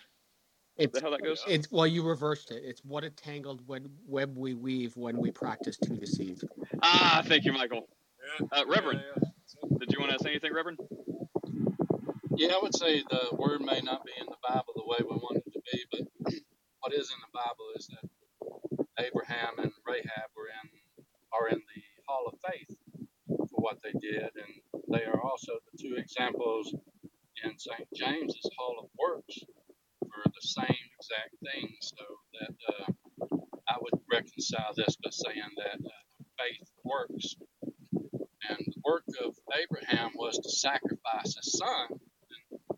God doesn't uh, want sacrifice, and we're not supposed to do human sacrifices, and we're not supposed to lie. But you know, Rahab hid the spies, and uh, she's in the Hall of Faith for that. Uh, Saint, would you uh, do you want to say something about this? Three, two, one. Yeah, and, and Reverend, you didn't say it, but yeah, just um, oh, yeah. What's up? Did you have a something to add on to this topic? Uh, it just had to do with lying. With the problem, like when Christians, it says like, if Nazis, you're hiding Jews and Nazis come to your door, is it would it be a sin to lie? The best response I've heard to that is, above all, we're called to love people, and that would trump it. Does that make sense? So like we wouldn't be loving those people if we told the Jews where they or the Nazis where they were. Is that would you agree that we're called to love people above all? And if we come so into a described in this uh, dilemma, article. Yeah, it's described in this article. I'll send it to you. and that's how we kind of get like you know people will say you know like I would say I would make this case and say like you know there is objective morality from God, but as humans we're all going to be subjective in how we live up to it. Like all trying the best. Like some may think it's you know okay to tell a little oopsie lie because you know they're loving God and loving their neighbors themselves. Um, others would say no, I have faith that God's gonna you know split the sky open and convert all these Nazis um, or whatever. So I mean everyone's going to be subjective in how they try to hopefully do the right thing. And you know, some people have said, no one here said it, but before someone said that, um, you know, the Bible doesn't say uh, outright um, that that lying was a. Now I can't even remember how they made that case, but they were basically saying like, you know, they were a Christian, and I believe them. That that lying, obviously, like liars will have their partner like a fire, so you they have the foundation, so they know lying is wrong. But there was there was oh, it was about bearing false witness That, that's what it was. They, they were trying to compa- compare and contrast with the bearing false witness, and they were saying no, under that circumstance, it would be fine to tell a lie because it's you know for the for the good or something like that. And then they just made a claim that the Bible. Um, I don't remember the conversation because I know they wouldn't have said the Bible doesn't say that lying is a sin because they believe lying is a sin. Anyways, for the record, if anyone ever brings up this thing that I don't know what I remember, uh, Leviticus 18, for the record, oh, one of the 613 laws of Moses, that was it. They were saying there's nothing in the 613 commandments that says don't lie, but there, there probably is. Anyways, Leviticus 18:13 specifically says, "You shall not not steal, nor deal falsely, nor lie to one another." So there was something about like they were saying like you can you can lie, but you can't bear false witness. So if you're lying to like save people from a fire or Nazis or I don't know something like that, they're like, no, no, you just can't bear false witness. That's wrong. I, I honestly don't remember that conversation because I know if you said as lying is a sin, they'd say yes. Someone save me. All right, it's time to go. Uh, final announcement for the day. Anyone uh, who's not Chris, who's interested in continuing through uh, Flowers, God's Provision for All, we're going to start that back up. So we have a little meeting to gauge interest on Thursday. Ooh, I want to Who's come. not no, Chris? no, no, Chris is allowed. come. Nope. Are you are you afraid? Are you Anyone? afraid? No, no, Yeah, not you are. afraid. Did you know that Leighton Flowers can't stand up to even an uneducated layman? Okay, no Chris is yes, allowed. I We're going to have a sign on the door. German accent. Oh, can he come Anyone if he who's only uses not the German Chris- accent? Yeah. Oh, okay. Anyone who's not Chris, for the obvious reasons, is welcome to come to go through Leighton Flowers. Chris, you can come. You're just gonna have to stay in the audience, and no chat for you. Come, come get some education. I will read the book beforehand so I can be well prepared for his nonsense oh, argument. This is the worst. This I should have Okay, waited. guys, my I should have thrown Chris out and then said it. My visiting parents are hungry. I gotta run. All right, Bye, guys, take care. Have an awesome day. See you later.